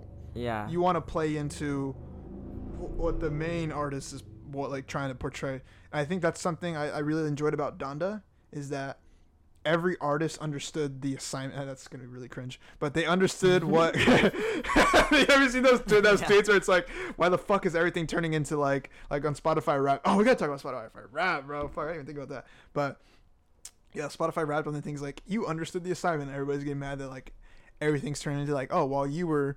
Well, everybody was trying to figure out NFTs and crypto, like, you know. Anyways, that's funny. But the really one thing I really liked about Donda is that it had so many features, but every feature contributed to the Donda storyline, not necessarily narrative, but what Kanye was trying to do with the theme of grief and all that. Like, even somebody like Fabio Foreign, who nobody would think like, oh, a drill artist, like talking about, you know, Kanye, like, what does he have to do? What does he know about grief and Kanye's mother? But he spit bars, like, he was like, it was an emotional thing, and like, he has one of the best features on the album. But somebody like The Weeknd too was able to contribute so much to what Kanye was trying to portray, because Kanye, I think, is the ultimate composer. Like, he is able to use people's voice to portray a message, and the way The Weeknd was able to do like that chorus was just amazing, I think. Yeah, so I really like Kanye and The Weeknd together. Yeah, even on Tell Your Friends. Right, I love that track. Like. In the middle of the song, it just sounds like distortion, but it's fucking Kanye. Yeah. Like, no one knew that. Yeah. Like, not even in the title or anything. It's just Kanye. Yeah. I think that's really cool, too. On Igor, we dissected Igor. We talked about how Kanye comes in on Puppet. Mm-hmm. At I think on the... I don't know what he comes on, but he's like... What does he say? He's, did I wait too long? And, like, it's very faint. Like, it's not very faint. Like, you could make out it's Kanye, but I really like when artists do that, yeah. And that's what I really like about The Ride. The Ride, obviously, he has, like, it's not faint, but I just really like how he's just kind of in the background, because he's like, The Ride. I just voice crack, but anyways. But, yeah, I really like that. I don't know. The voice is the best instrument, so when artists are able to do that, that's just crazy. That's why I really like The Weeknd. Yeah, Beauty Behind the Madness is one of my favorite albums. Top 10, for sure. Yeah, I'd put After Hours, Beauty Behind the Madness, and then probably Trilogy. What do you think about Frank Ocean? I love Frank Ocean. Yeah. My favorite. I listen more to Blonde than I do Orange. Yeah, me too. I don't know why, but Self Control. Yeah. Self-Control is great. Ivy was my favorite song for a while. Nike's is great. White Ferrari's great. That whole album is awesome. But yeah, Self-Control, Ivy, and probably Nike's is probably those are probably my top three. I do like Pyramids. Like that's a really good epic, really long. I like Frank Ocean for his features though too. Oh, his features are great. Because that's what I think about him and The Weeknd. Like they're able to just feature on these rap. I really like when rappers and like R&B artists like that like link up. Mm-hmm. That's why I really like Frank Ocean and The Weeknd. Like Frank Ocean has so many good features. Like She, Made in America, Come Through Their Eyes or something like that. It's not 444. I don't remember what it's called. No Church in the Wild has one of my favorite choruses of all time. You know, with if you know the Frank Ocean, you know that song? I think so. Yeah, it's like I need to hear it. I don't like. He's like what's a human to a mob? Yeah, or like, yeah. Like that shit. Like what's a god to a king? That shit is like, or what's a king to a god? Like what's a god to a non-believer? like holy shit. Like, I don't know how they did that. That's a movie to me. Like No Church in the Wild. Like that's a movie to me. Like I don't know if you've seen the music video, but that shit adds so much to it and so much depth. It's crazy. And that's music. Yeah, that's art, bro. And people don't understand that shit. Anyways, though, I kind of want to, unless you guys wanted to comment more about music or anything like that. I don't know nothing about Frank Ocean. Really? Who's your favorite artist? Who's my favorite artist? Who's your favorite artist? Yeah, I'm curious. Right now? Right now, yeah. Weeknd? That's literally like, I mean, Billie Eilish is close. You like Billie Eilish? I love Billie Eilish. Really? Favorite track? Probably No Time to Die right now. Really? Yeah. I really like that one right now. Is that off her new album? That's the one off of that she did for the James Bond movie. Oh, so she was on. Oh, she was there at the premiere. Just the way it sounds and like what she's saying, I'm just like, oh man, it's just like let me see. I don't know. Like that's the one I'm on right now. I mean, I can't remember any of her tracks because I haven't listened to her in a while. Oh yeah, I found I've been listening to rap and hip hop more again, so I've been Lil Wayne. I don't know if you saw that. I love Lil Wayne. So two weeks ago, he's been uploading visualizers, basically it's like basically like a cartoon, for it's like a music video for songs that he's already released. So right. She Will, he released a visualizer for that, and there's another one. Oh my god, I forgot. But She Will, like when you watch the visualizer, like first of all, he's just spitting bars the entire time, like. And, right. And what he's saying is just like, it's. I mean, that's peak Lil Wayne. Yeah. And but in the visualizer, like when he's saying she will, it's saying he's sitting on a billboard that says he ill. It's just like bro, like bro's spitting bars in a visualizer and in the song. Like, right. Come on, man. And Drake's on it too, so that just makes it even better. I love Drake and Lil Wayne. Yeah, when they link up, what's that song? Right? No, what is it called? It's got. Fuck, what is it called? Lil Wayne and Drake. It starts with an R. Right above it. I love that track. I think I remember that. Yeah. Very vague. Is Lil Wayne your favorite hip hop artist? Or are you still in like Nas? I think you said Nas earlier. My favorite hip hop artist. All time versus now? All time. I mean, there's a lot. I think the one that I could probably relate to the most in terms of like what I've been through my life, and that's like his voice has always been there. Probably Eminem. Yeah. Eminem is. He doesn't get as much love as people. Well, I mean, obviously, I think it's because times change. Yeah. And so like people can't. People don't want to listen to a rapper. Yeah. Yeah. Rap has changed. Hip hop has changed. Like it's a lot more trappy, like Playboi Carti. Yeah, and so like stuff like that. So when you think of like when you're with the. This is what you were saying earlier. When you're with the boys, like you don't want to listen to Stan. Nobody wants to listen to hubba da.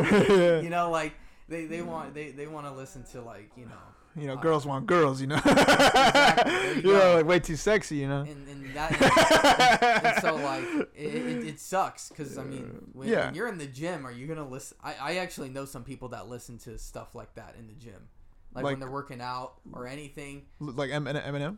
No, they don't even listen to Eminem. They'll listen to Girls on Girls while working out, like party music. Yeah. I'm just like, I know. What the hell? EDC music makes sense for working out. But if you're gonna listen to like, like something like Girls on Girls, I can't listen to that while working out. I can't either. It's just like. Although I will say I'm very weird, but maybe it's not because I think when I listen to a lot of sad music. When actually that's a bad way to put it. I listen to music that has really strong either choruses or bridges. So my number one song on Spotify Wrapped, probably people don't, not many people know, it's Another Love by Tom Odell.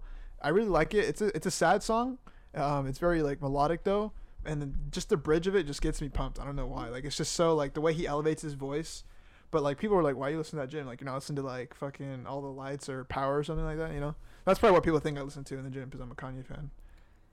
But yeah, nobody wants to listen to like Toy Soldiers when you're out with the boys, you know? That's exactly. You know what I mean? Like, yeah.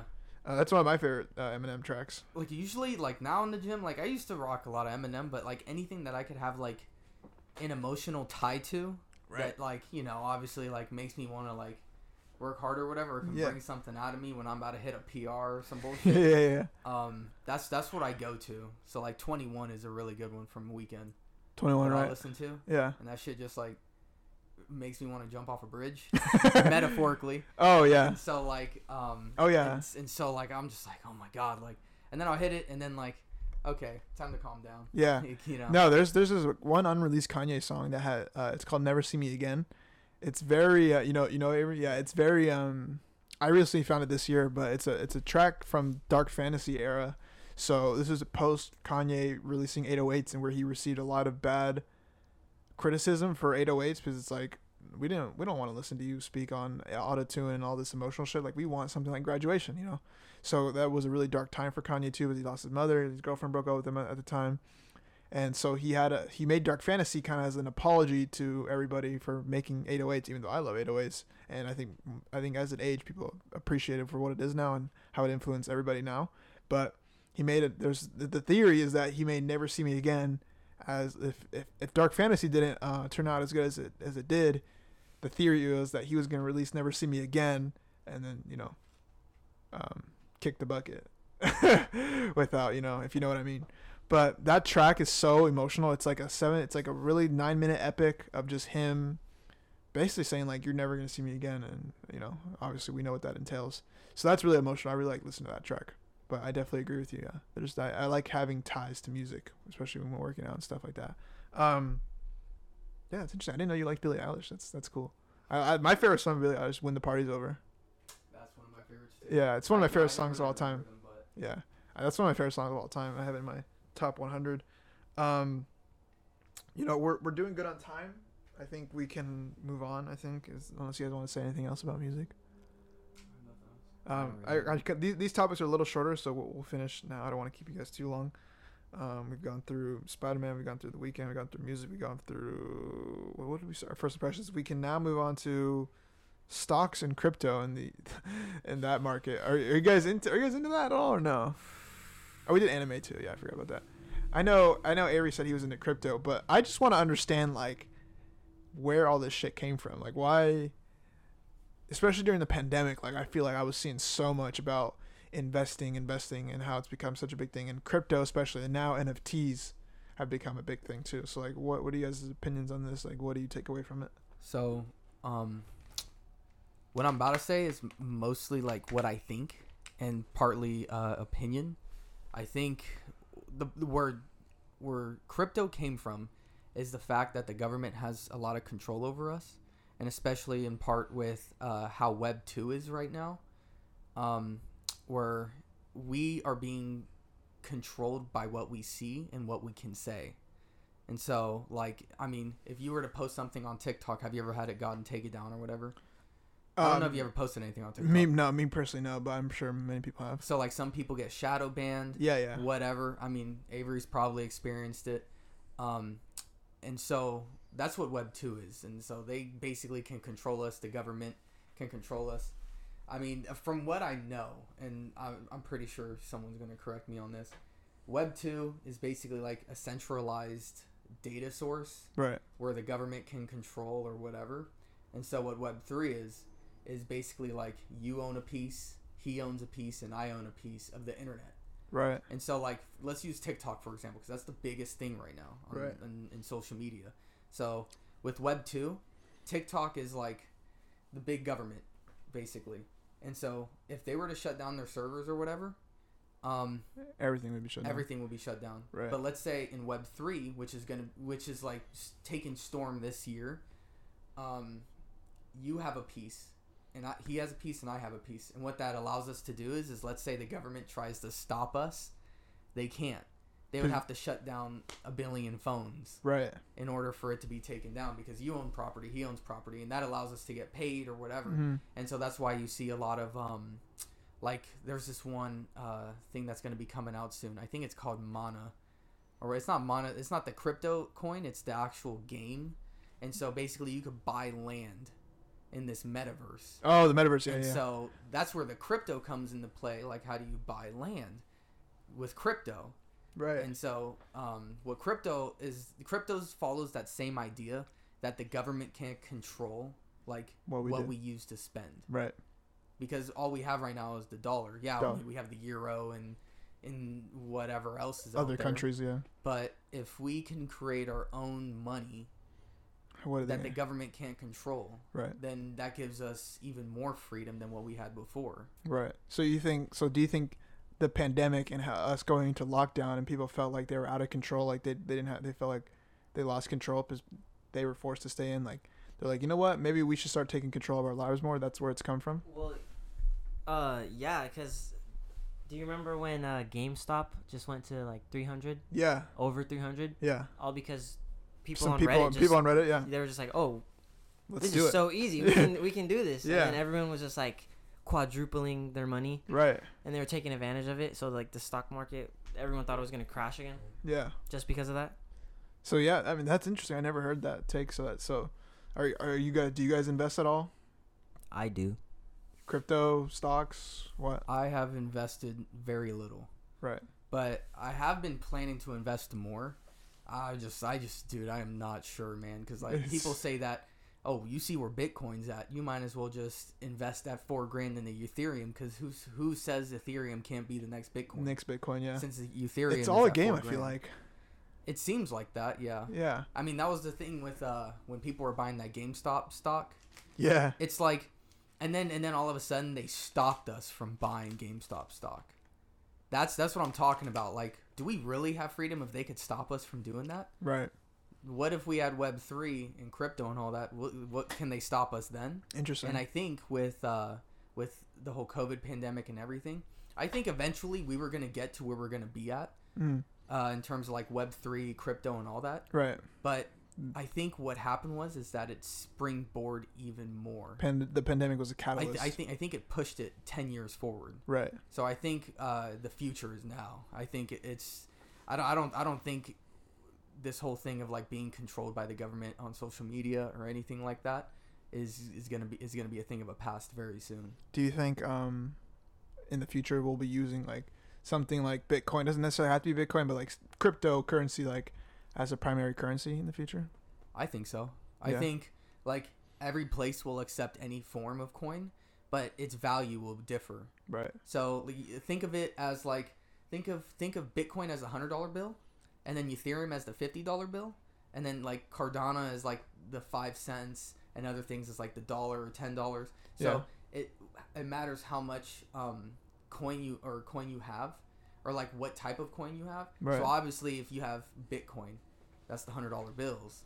That's the big bucks. Right. If you have something like Ethereum, you only have $50 bills. Yeah. And if you have other coins or whatever, or you take form payment of any other coin, then, you know, that's like 50 cents, 10 cents, $1, whatever. So I think that's how it's going to be. Like, I think all the crypto, like, yeah, they have different names or whatever, but I think it's going to be generalized under one form of payment. Yeah. And I think every single one's going to be valued at different things depending on where they're at in the stock or whatever. Right. That's all I have to say about that. I didn't think we were gonna go that far. I just wanted to see like if you guys invested at all. Literally, I think you wanted me to pick my brain apart. So I was like, what do I think? I just want to know if you guys are into. I just think it's crazy, like something like Bitcoin, like somebody could have invested in that like 10 years ago, and then now they're rich. Like, have you seen that video? Like that one guy like begging people to like get into Bitcoin. Now he's just like a rich ass dude that just like. You know, gets as many girls. It just makes more people want to invest in crypto. It's just crazy, yeah. It's just, I don't know. I wish I was 21 back then. Yeah, no, like what was I gonna do back then? Like invest a Bitcoin with like my $1 that I used to buy food. And, like Mom, I was, please, like, I was, please, Mom, just buy one. Just buy one, bro. Yeah, that's all it took back then, man. That's really all it took. Other than that, really, I just want to talk about maybe the gym. And you guys experiencing that? I know Avery's as much as he is a singer, he's also a boxer. Oh yeah, I'm an undisputed champion. Yeah, I know. Chad alluded to it earlier. He was before we started the show. He was calling Avery a seasonal boxer. I thought that was funny. Yeah. Seasonal boxer, or seasonal artist. My only. I'm a seasonal boxer. I don't want to put him on blast. Who on blast? You know who on blast. Your trainer? Yeah. Oh, man. You don't have to. I mean, you could just say like. Yeah. I've run into complications. Right. So I have there no. You stopped boxing basically. For now. Are you passionate about it? Do you enjoy it? I love boxing. Right. So it's something you definitely want to keep pursuing. I almost love it as much as I love music. There you go. That's interesting. What wanted you to get into boxing, specifically? I have no idea. I guess, like, damn, my family's always watched, like, boxing since I was a kid. Right. Like, I'm Filipino, so we've always watched, like, Pacquiao fights. Right. And I'm like, damn, that shit's hella cool. Like, he's in a ring right now fighting someone and, like, I don't know. It's one-on-one. Yeah. Yeah. That's something unique, I think, about boxing and like any fighting sport really. It's just like it's man versus man, woman versus woman, whoever versus whoever. I think that's cool. You don't get that in many sports because the most popular sports typically are the team sports, but in something like those fighting sports, it's my strength versus your strength, my intelligence versus your intelligence, my speed versus your speed. I think that's what's so cool about it. Yeah, I dabbled in it a little bit. I don't know how to fight. No, I was definitely like 10 years old when I was doing it. My brother was into it, so he like got me some gloves. I don't know. That's cool. So you're back in the gym now though with Chad? Yeah, since I'm a seasonal boxer. You're seasonal bodybuilder now? Yeah. What is your motivation to go to the gym? I know everybody has different reasons why. Bro, I'm small as fuck. Right. I hate being small as fuck. Yeah. Did you ever get made fun of for it? Of course. Yeah. Did that bother you? Of course. Yeah. That's why I'm at the gym. Right. So is it tough like I know because a lot of I know a big thing for me when I first the crazy thing is for bodybuilding and just like getting bigger, it's like people want to see results right away and then you don't, you get discouraged. But for me, dude, like I've been working out since sophomore year but like I didn't even know what I was doing really until this past year, honestly. And just now I'm starting to see like crazy results and you know stuff like that. Like I don't know, Chad, you've been at it I think a lot longer than us, and you were probably the best athlete here. Like definitely, I wasn't much of an athlete myself. I definitely played sports, but you definitely are quite an athlete. So maybe you can speak to it more. I think. Well, I've only been working out for about 2 years. I never really had a passion for it. My thing has always been like I try to always look for validation in myself in sports. Right. And so I never really did the sports because I loved them. I always did the sports because I just wanted to get good at it. Interesting. And then I would get bored of it and stop doing it. Right. The only one that really stuck around was baseball, and that was mostly for the companionship I built with my friends. Yeah. When it comes to bodybuilding though, or any training in general, I think people try to overcomplicate it. Yeah. Like, fighting demons. Like yeah. Fighting demons in here, bro. I mean, that's all fine. I mean, I do it too, but yeah. It's like I just don't want to be like overweight. It's like, you know, just go in and lift and then that's it. You don't got to be a goofball and you don't got to do all the extra stuff, but I mean, you know, as long as you go harder than you did last time, you eat right. I mean, what you don't really need to do anything much other than that, unless you're trying to like compete on stage or something. Yeah, yeah. Or I mean, that's just personal goals, and then that's when you really need to like dial stuff in or whatever. Yeah, the average man doesn't even necessarily have to eat on a strict diet. Like you could eat pretty much whatever you want. Like I think definitely you should definitely get like the proper nutrients and like proteins especially, but like. Like me, I eat like I go to Buffalo Wild Wings like once every other week. So yep. And I was still like I mean when I was cutting, I was still lost like 10 pounds in 3 months, or I think it was actually 12. So mm-hmm. You know that was basically like a pound a week, which is like the healthy amount. Yeah, that's perfect. Yeah, so and you know, like I said, like I you know, I wasn't eating the healthiest, but I was definitely getting my protein, and I was definitely getting my carbs. I was definitely keeping that calorie deficit. So I think people, like, it's not a difficult process, but there is some complexity to it. And I think the major thing too is you just have to be consistent. I think with that, losing weight, it just all depends on. I think it's all in your head. It is, and most of the time it is all in your head. Right. Like you're overcomplicating things, or you think you're a special case. I think most of the time it's people looking for excuses. Right. Like from what I've seen, at least. Yeah. When I've trained people or whatever.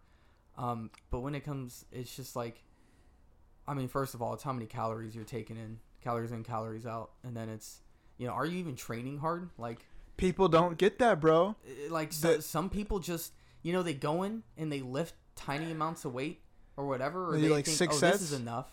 And the thing is that they never see progress, and they're eating the same amount, and then all of a sudden it's like, I don't see definition, I'm not making any muscle. Well, yeah. Bro, you've been lifting 15-pound weights for the past 3 months. Like, yeah, and not even that, is that people just do, they don't lift hard enough, like in intensity wise. Like, even if they think they are lifting heavy weights, but they could be doing so much more.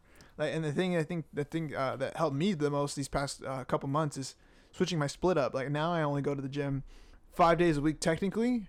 It's because I'm on the 8-day split. So I do push-pull legs, but I do push-pull legs, rest, push-pull legs, rest. So I'm getting 2 rest days during my split. And most people, they just go 6 days, they go Sunday off and then 6 days straight and then Sunday off again. That is insane. Like, if you're truly training like intensely and you are progressively overloading every day, like I don't know how you're going 6 days in a row. Like, after the leg day, bro, like, I'm fucked. Like, I need a day off. It blows my mind, because I used to go 5 days a week, right? And I would go 5 days straight. I just preferred it at that time. Mm-hmm. And I would do deadlifts right before my leg day. Yeah. And I would do squats. Seriously. And I would push myself to the point where, like, I'm failing on the last set. Mm-hmm. And I got to a point where I couldn't walk anymore, because my back was so messed up. Uh-huh. To the point where I even had to stop lifting for 4 months. Yeah. But 6 days, I mean, even if you were on PEDs or any substance that, like, helps you grow muscle, how are you going to recover? Like, you build muscle when you recover. I can argue that recovery is more important than lifting the weights. It definitely is. I think that's where you build the muscle, when you're recovering. Like, there's no way, like, especially people that, like, train arms like 3 days a week. Mm. You will never see results. Probably. Yeah, how? Yeah, I don't understand that. Like, dude, it's just crazy for me. Like, I can only speak from what I've experienced, but like back in the day, like for like a typical chest workout was like, you do bench, you do incline bench, and then you do dumbbell incline, then dumbbell bench again, and you do chest flies. Like, dude, that's like 20 sets in one session just for chest, and then you're also doing triceps, and then you're also doing shoulders. Like, I'm doing like 40 sets one session, and that was typical. Mm-hmm. And then I'm doing that 2 times a week, and I'm going to the gym 6 days a week. Like, when do I ever have time to recover? You know what I mean? Never. Like, it's just insane. Never. Like, and it was crazy, because I remember when I first started training Brandon and Avery and someone else. I think there was one more person. James. And it was mostly with Avery. He wanted to go, like, every day. He wanted to lift more every day. Mm-hmm. And I would always get on him, like, he kept, like, he was probably going like 30-40% the whole entire time. Uh-huh. He only did 3 different movements for each body part. So let's say for legs, I mean, because of my back, I do leg press, I do hamstring curls, and I do quad extensions, right? And then I do calves on another leg day. And when he was doing that same exact thing, like, he was using baby weights, right? And his legs exploded. Mm-hmm. Like, it blew my mind. It blew my mind, like, how much, like, I was like, damn, this kid's a really good responder. Yeah. Like, and yeah, he got muscle everywhere else, but, like, the biggest difference was the legs. Yeah. Like, it actually blew my mind. Like, dude, like, Avery will probably never be as big as me, but right. You know, that all has to deal with genetics and everything. Stuff, that's a different thing. But in terms of, like, his responsiveness to the weights was phenomenal. Yeah, I think that was like the first. Was that like one of the first times you were ever in the gym? Yeah, so like I think the first month. Yeah. Okay, so listen to this. He's 120 pounds, and he was let's say on leg press, he was only using 25-pound weights, right? Maybe even 10s in the beginning, right? And his legs looked flat and like a stick, but it got to a point where like They were going over his kneecap. Yeah. It was like, I was like, what the hell, dude? Like, dude, those newbie games, man. It even blew my mind. Yeah, because, like, one day and it was there. Fucking newbie games, bro. And that's good, man. Because, like, I wish I was able to take advantage of like fucking beginner gains. Like, if I knew what I knew back then, like, I feel like I'd be so much bigger. But now, like, as you'll find out as you progress, eventually, it's harder to overload every day. Like, so when people say progressively overload, it's like, oh, I gotta lift 5 pounds more on my bench every week. That's just impractical, especially as natural lifters. Like, there's no way I'm gonna be able to add 5 pounds to my bench, because with that idea, then I'd probably be benching 225 in 2 weeks, you know, and that's just not practical, especially when I'm this deep into training. Like, you need to think about, can I get an extra rep today? Can I get an extra? Can I do less rest time? Can I do an extra set? Like, that's all progressive overload. Like, people just think, oh, I just need to add more weight every time. Like, no, there's so much more complexity to it. And, yeah, so that's cool that you got. That's cool that you started out with Chad and having somebody that can help you right away, because then you're able to take advantage of that from day one. Yeah, because I remember, I feel like it's, like, every time, like, I feel like when, especially with someone younger than me, because I didn't have that best exposure to someone to look up to. Right. I think one of the most important things is, especially for me, is responsibility. Like, if this dude's right here and he doesn't know what he's doing and he wants to work out, I think, like, I studied even more just to help him out, right? Because I didn't want to fail him as a teacher, yeah, and or as someone showing him, like, the ropes or whatever. Like, yeah. Even if he was to use me for like 3 months and find someone else, yeah, like, if he got that serious, yeah, I would still want to be the best for that 3 months, right?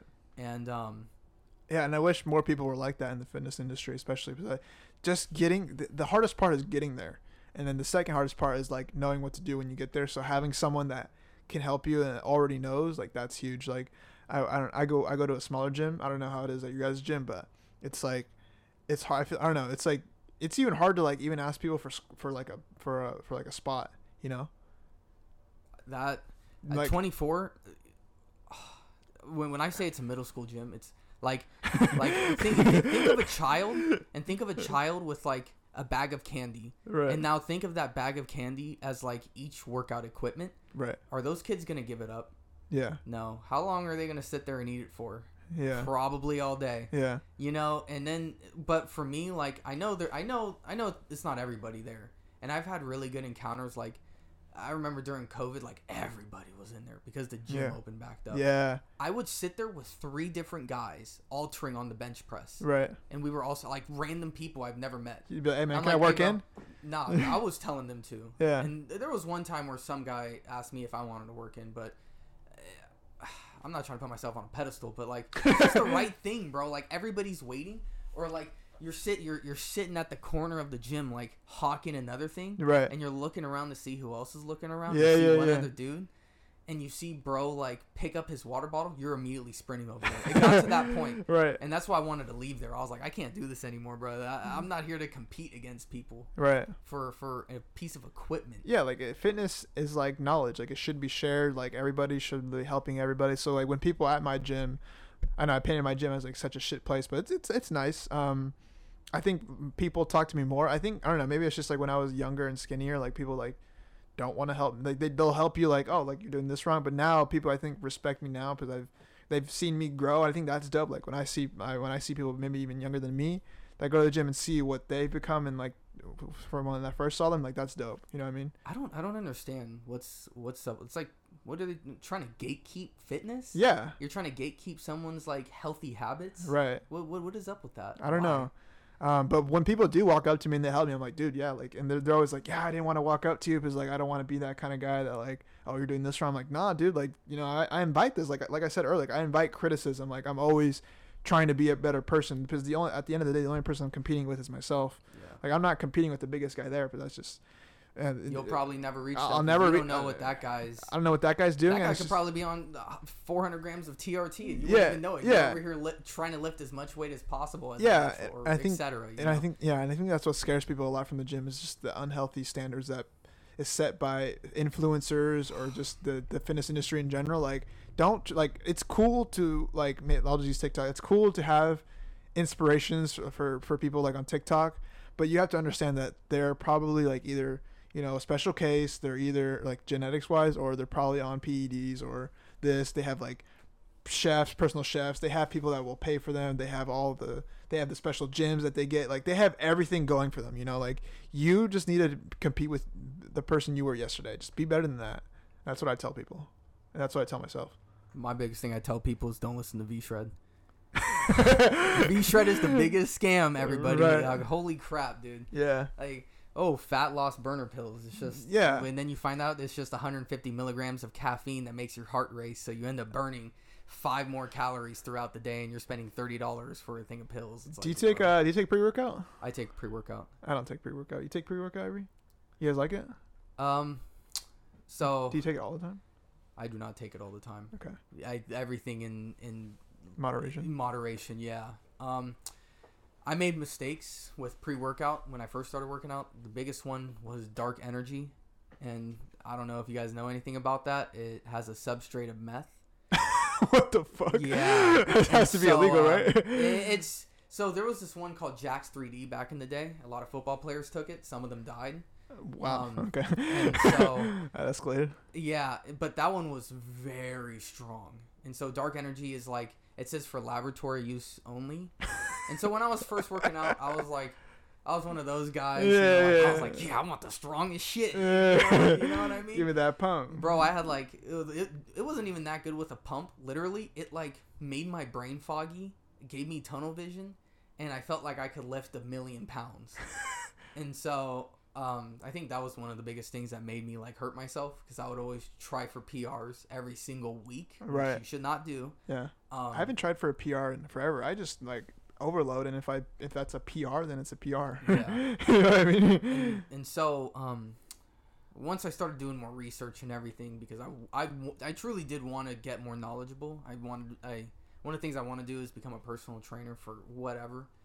The biggest pre-workout I take is only Gorilla Mind or Gorilla Mode. That's a big one, yeah. I've seen that one a lot. And the reason why is because Derek from More Plates, More Dates, that's his YouTube channel. The dude is like, he has like a PhD in bro science. Like, mm-hmm. Like if that makes sense to you, like his, like everything he describes in his pre-workout and the reasons why he puts it in there, it just makes the most sense out of any other pre-workout. I can't even think of enough. Maybe C-Bums or Greg Doucette's. Right. But Derek from More Plates, More Dates, in my opinion, has the best pre-workout for someone that wants to build muscle. Best protein powder you've ever had. Best protein powder I ever had? I take Rise right now. I've dabbled in a lot, though. I know Rise is pretty good. Yeah. I did Rise. Dynamitize is pretty good. They don't use the same... they don't use something the same, so it doesn't mix as well. In my opinion, I think the best one right now might be Diesel. Right. Who uses that one? I know. I've heard that before. I don't remember. Yeah, I've heard that before, though. Diesel, I mean, so I look at the... so it's a whey protein isolate. Yeah. So it's not like that like fake mix shit or whatever. Right. It's just not as good. On top of that, it's... the scooper or the gram of scoop for per protein. So like it's like 35 grams of protein in like 112 gram scoop or something like that. Yeah. So like the amount you're getting is like I think 92% of protein versus like other ones, like if you were to get like the Walmart brand and shit. A Walmart brand or something like that, or like anything else, it's like a 60% protein. So the rest is filler. Yeah. You're basically buying filler. Right. In a protein drink or whatever, and it's just not like that's like, well, I'm paying 40% of my product is filler, bro. Yeah, well, so why is it? Where's the gabagoo? You know what I mean. So like what else am I putting in my body? Right. Like, you know, like, and then you look at the back, and it's just like it'll say a proprietary blend. Stay away from that if you are like looking for anything that helps you in the gym, like protein powders, pre-workouts. If you see proprietary blend, that means it could say proprietary blend, and it'll be like, it could be 2 grams of protein. And you just bought protein powder, and it only has 2 grams of protein because it's a proprietary blend. So they could like literally, if you look at any of V-Shed shit, it literally says proprietary blend. first off. Another thing is in any pre-workout or anything, if it's a proprietary blend, they could literally just throw anything in there. And it'll pass. Interesting. It'll pass any inspection check. Interesting. As long as it stays underneath a certain amount of dosage, mm-hmm. then they can ship it whatever. That's and really weird. And you're just buying bullshit. You're buying, yeah. You don't even know what you're buying. Yeah, and you don't even know what you're consuming at that point. Yeah, exactly. So that's the first thing. Like, if you're gonna buy anything, like you, my best thing, you can buy whatever you want. I can't tell you what to buy, but it's mostly just don't do proprietary blend. Right. At least you know what you're buying with another thing. That's going to be the title of the episode there. Don't buy proprietary. No, thanks for that. That's actually very helpful. I think just rounding out the episode, I think we've had some good conversation here. The anime talk, I'm glad we got that, but I've been wanting to get someone out there. I think just to end it, thank you guys both for being on the podcast, Avery and Chad. Avery, I think we still want to do that snippet, I think. So it's Mando. We can do the snippet. So we're probably gonna add it post recording. So obviously we're not gonna play it right now, but yeah. So I think we'll do at the end of the episode we'll probably just do a segue. Chad, you have one more thing to say before we close? So I heard Lil Bird told me, what do you think of helicopters?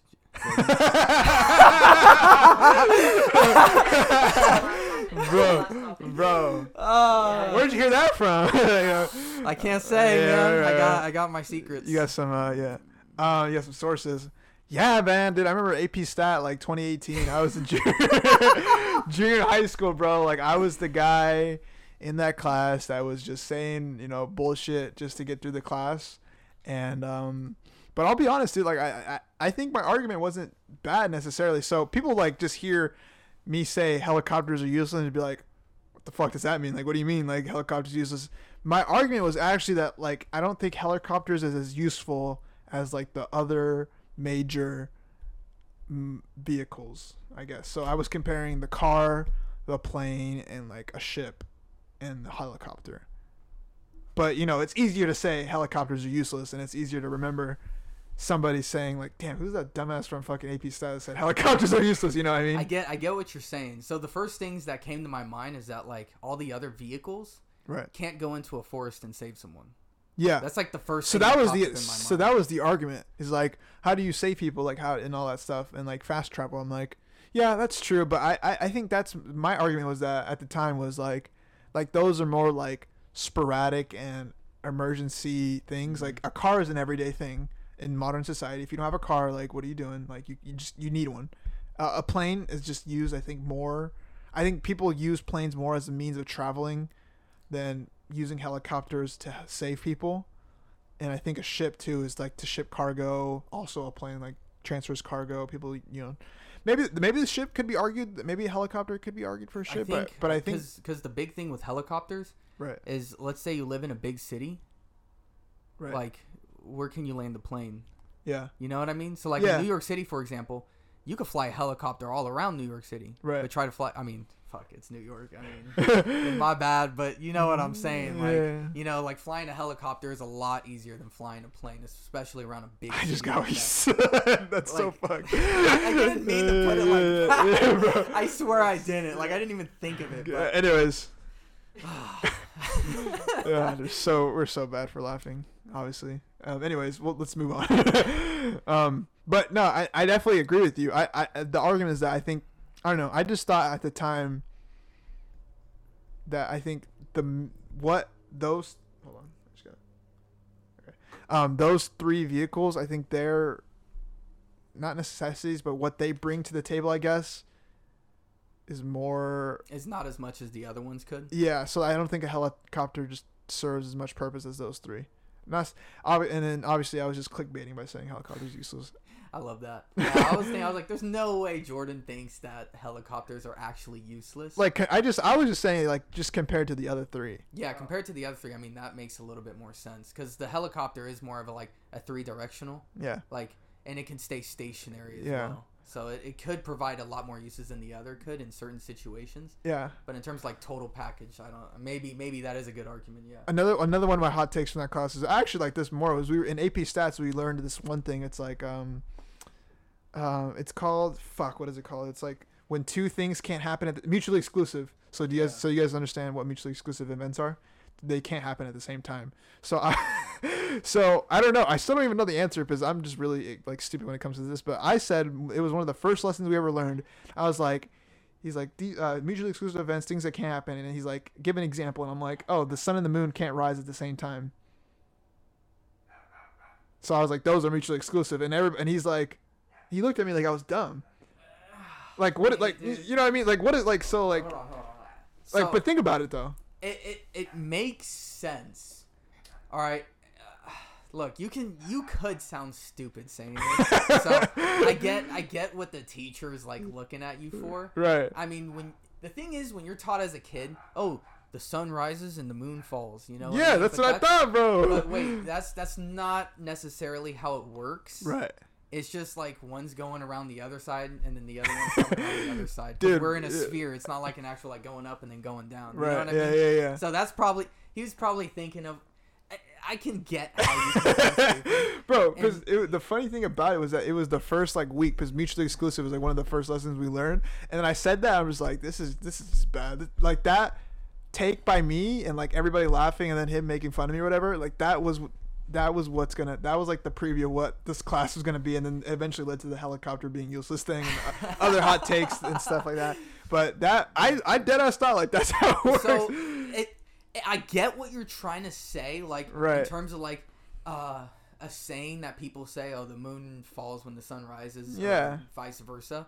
Like, but like if we're talking like from a scientific point of view, it just doesn't work like that. I'm sorry, bro. I thought I had it, bro. I don't think you thought of it that way though. Yeah, I think you thought of it as like, oh, well, this is what people say, you know? Whatever, yeah. Right. Well, honestly, I'll be honest. I probably did think that honestly because I'm just really dumb. But the thing was because I said it so confidently too. He's like mutually exclusive at these things, and I raised my hand like hella. I sat in the front too, so it was even funnier. So everybody would just like, I raised my hand. I'm like, oh, so like the sun and the moon, they can't rise at the same time, and like that. I think just the way I said it and how confident I was like what made it so funny. Probably. I mean, I can't protect you on that one. I can't keep defending this guy. Yeah, but anyway, I mean, yeah, there's probably so many stories from that we could definitely get into, but we're definitely going into time here. But that was obviously a really fun episode. We will definitely, hopefully I can get Daniel to figure out how to include the snippet, Avery. So let's just say at the end of the episode, please listen to the snippet and stick around for it. We'll throw it in there. Maybe we'll do it. Okay, we might do it at the beginning. If it's not at the beginning, well, it's definitely at the end. So please listen to it. Obviously, check it out. Check out Avery's music. You guys want to shout out social medias, shout out whatever, go ahead. I don't care. Avery. Avery Applaud on Instagram. You all know my name. Anyways, I have a flight to catch. Thank you, Jordan, for having me and Chad. Of course. Chad and I. It was a pleasure. Thank you, Jordan. I appreciate you, bro. Yep. As always. We're going to have to do this maybe another time, but... okay. No, you're good. That's good. I just got my lifting strap for the gym, I think. for bag, bro? I got those, bro. Yeah, that's just good. That's fine. We'll figure it out. Anyways, thank you guys both for being on the podcast. This is definitely a fun time, and thank you guys for listening. We'll see you guys next time.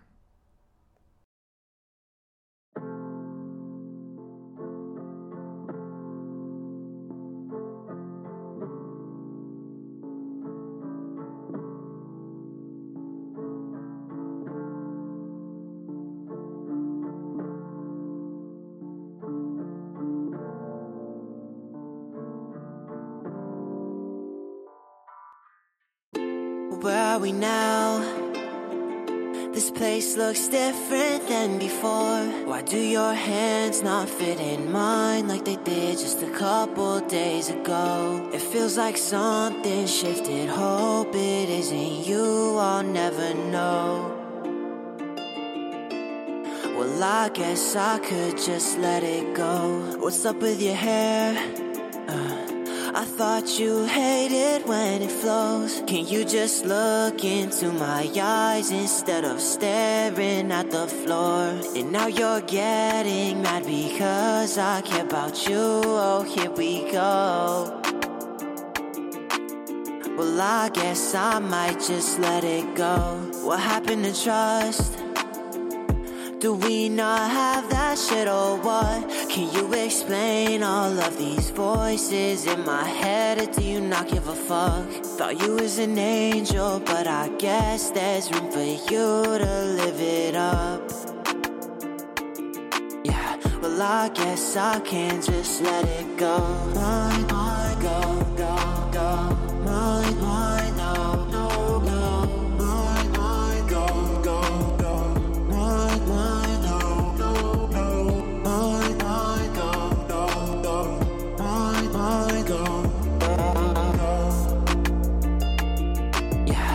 I guess I can't just let it go.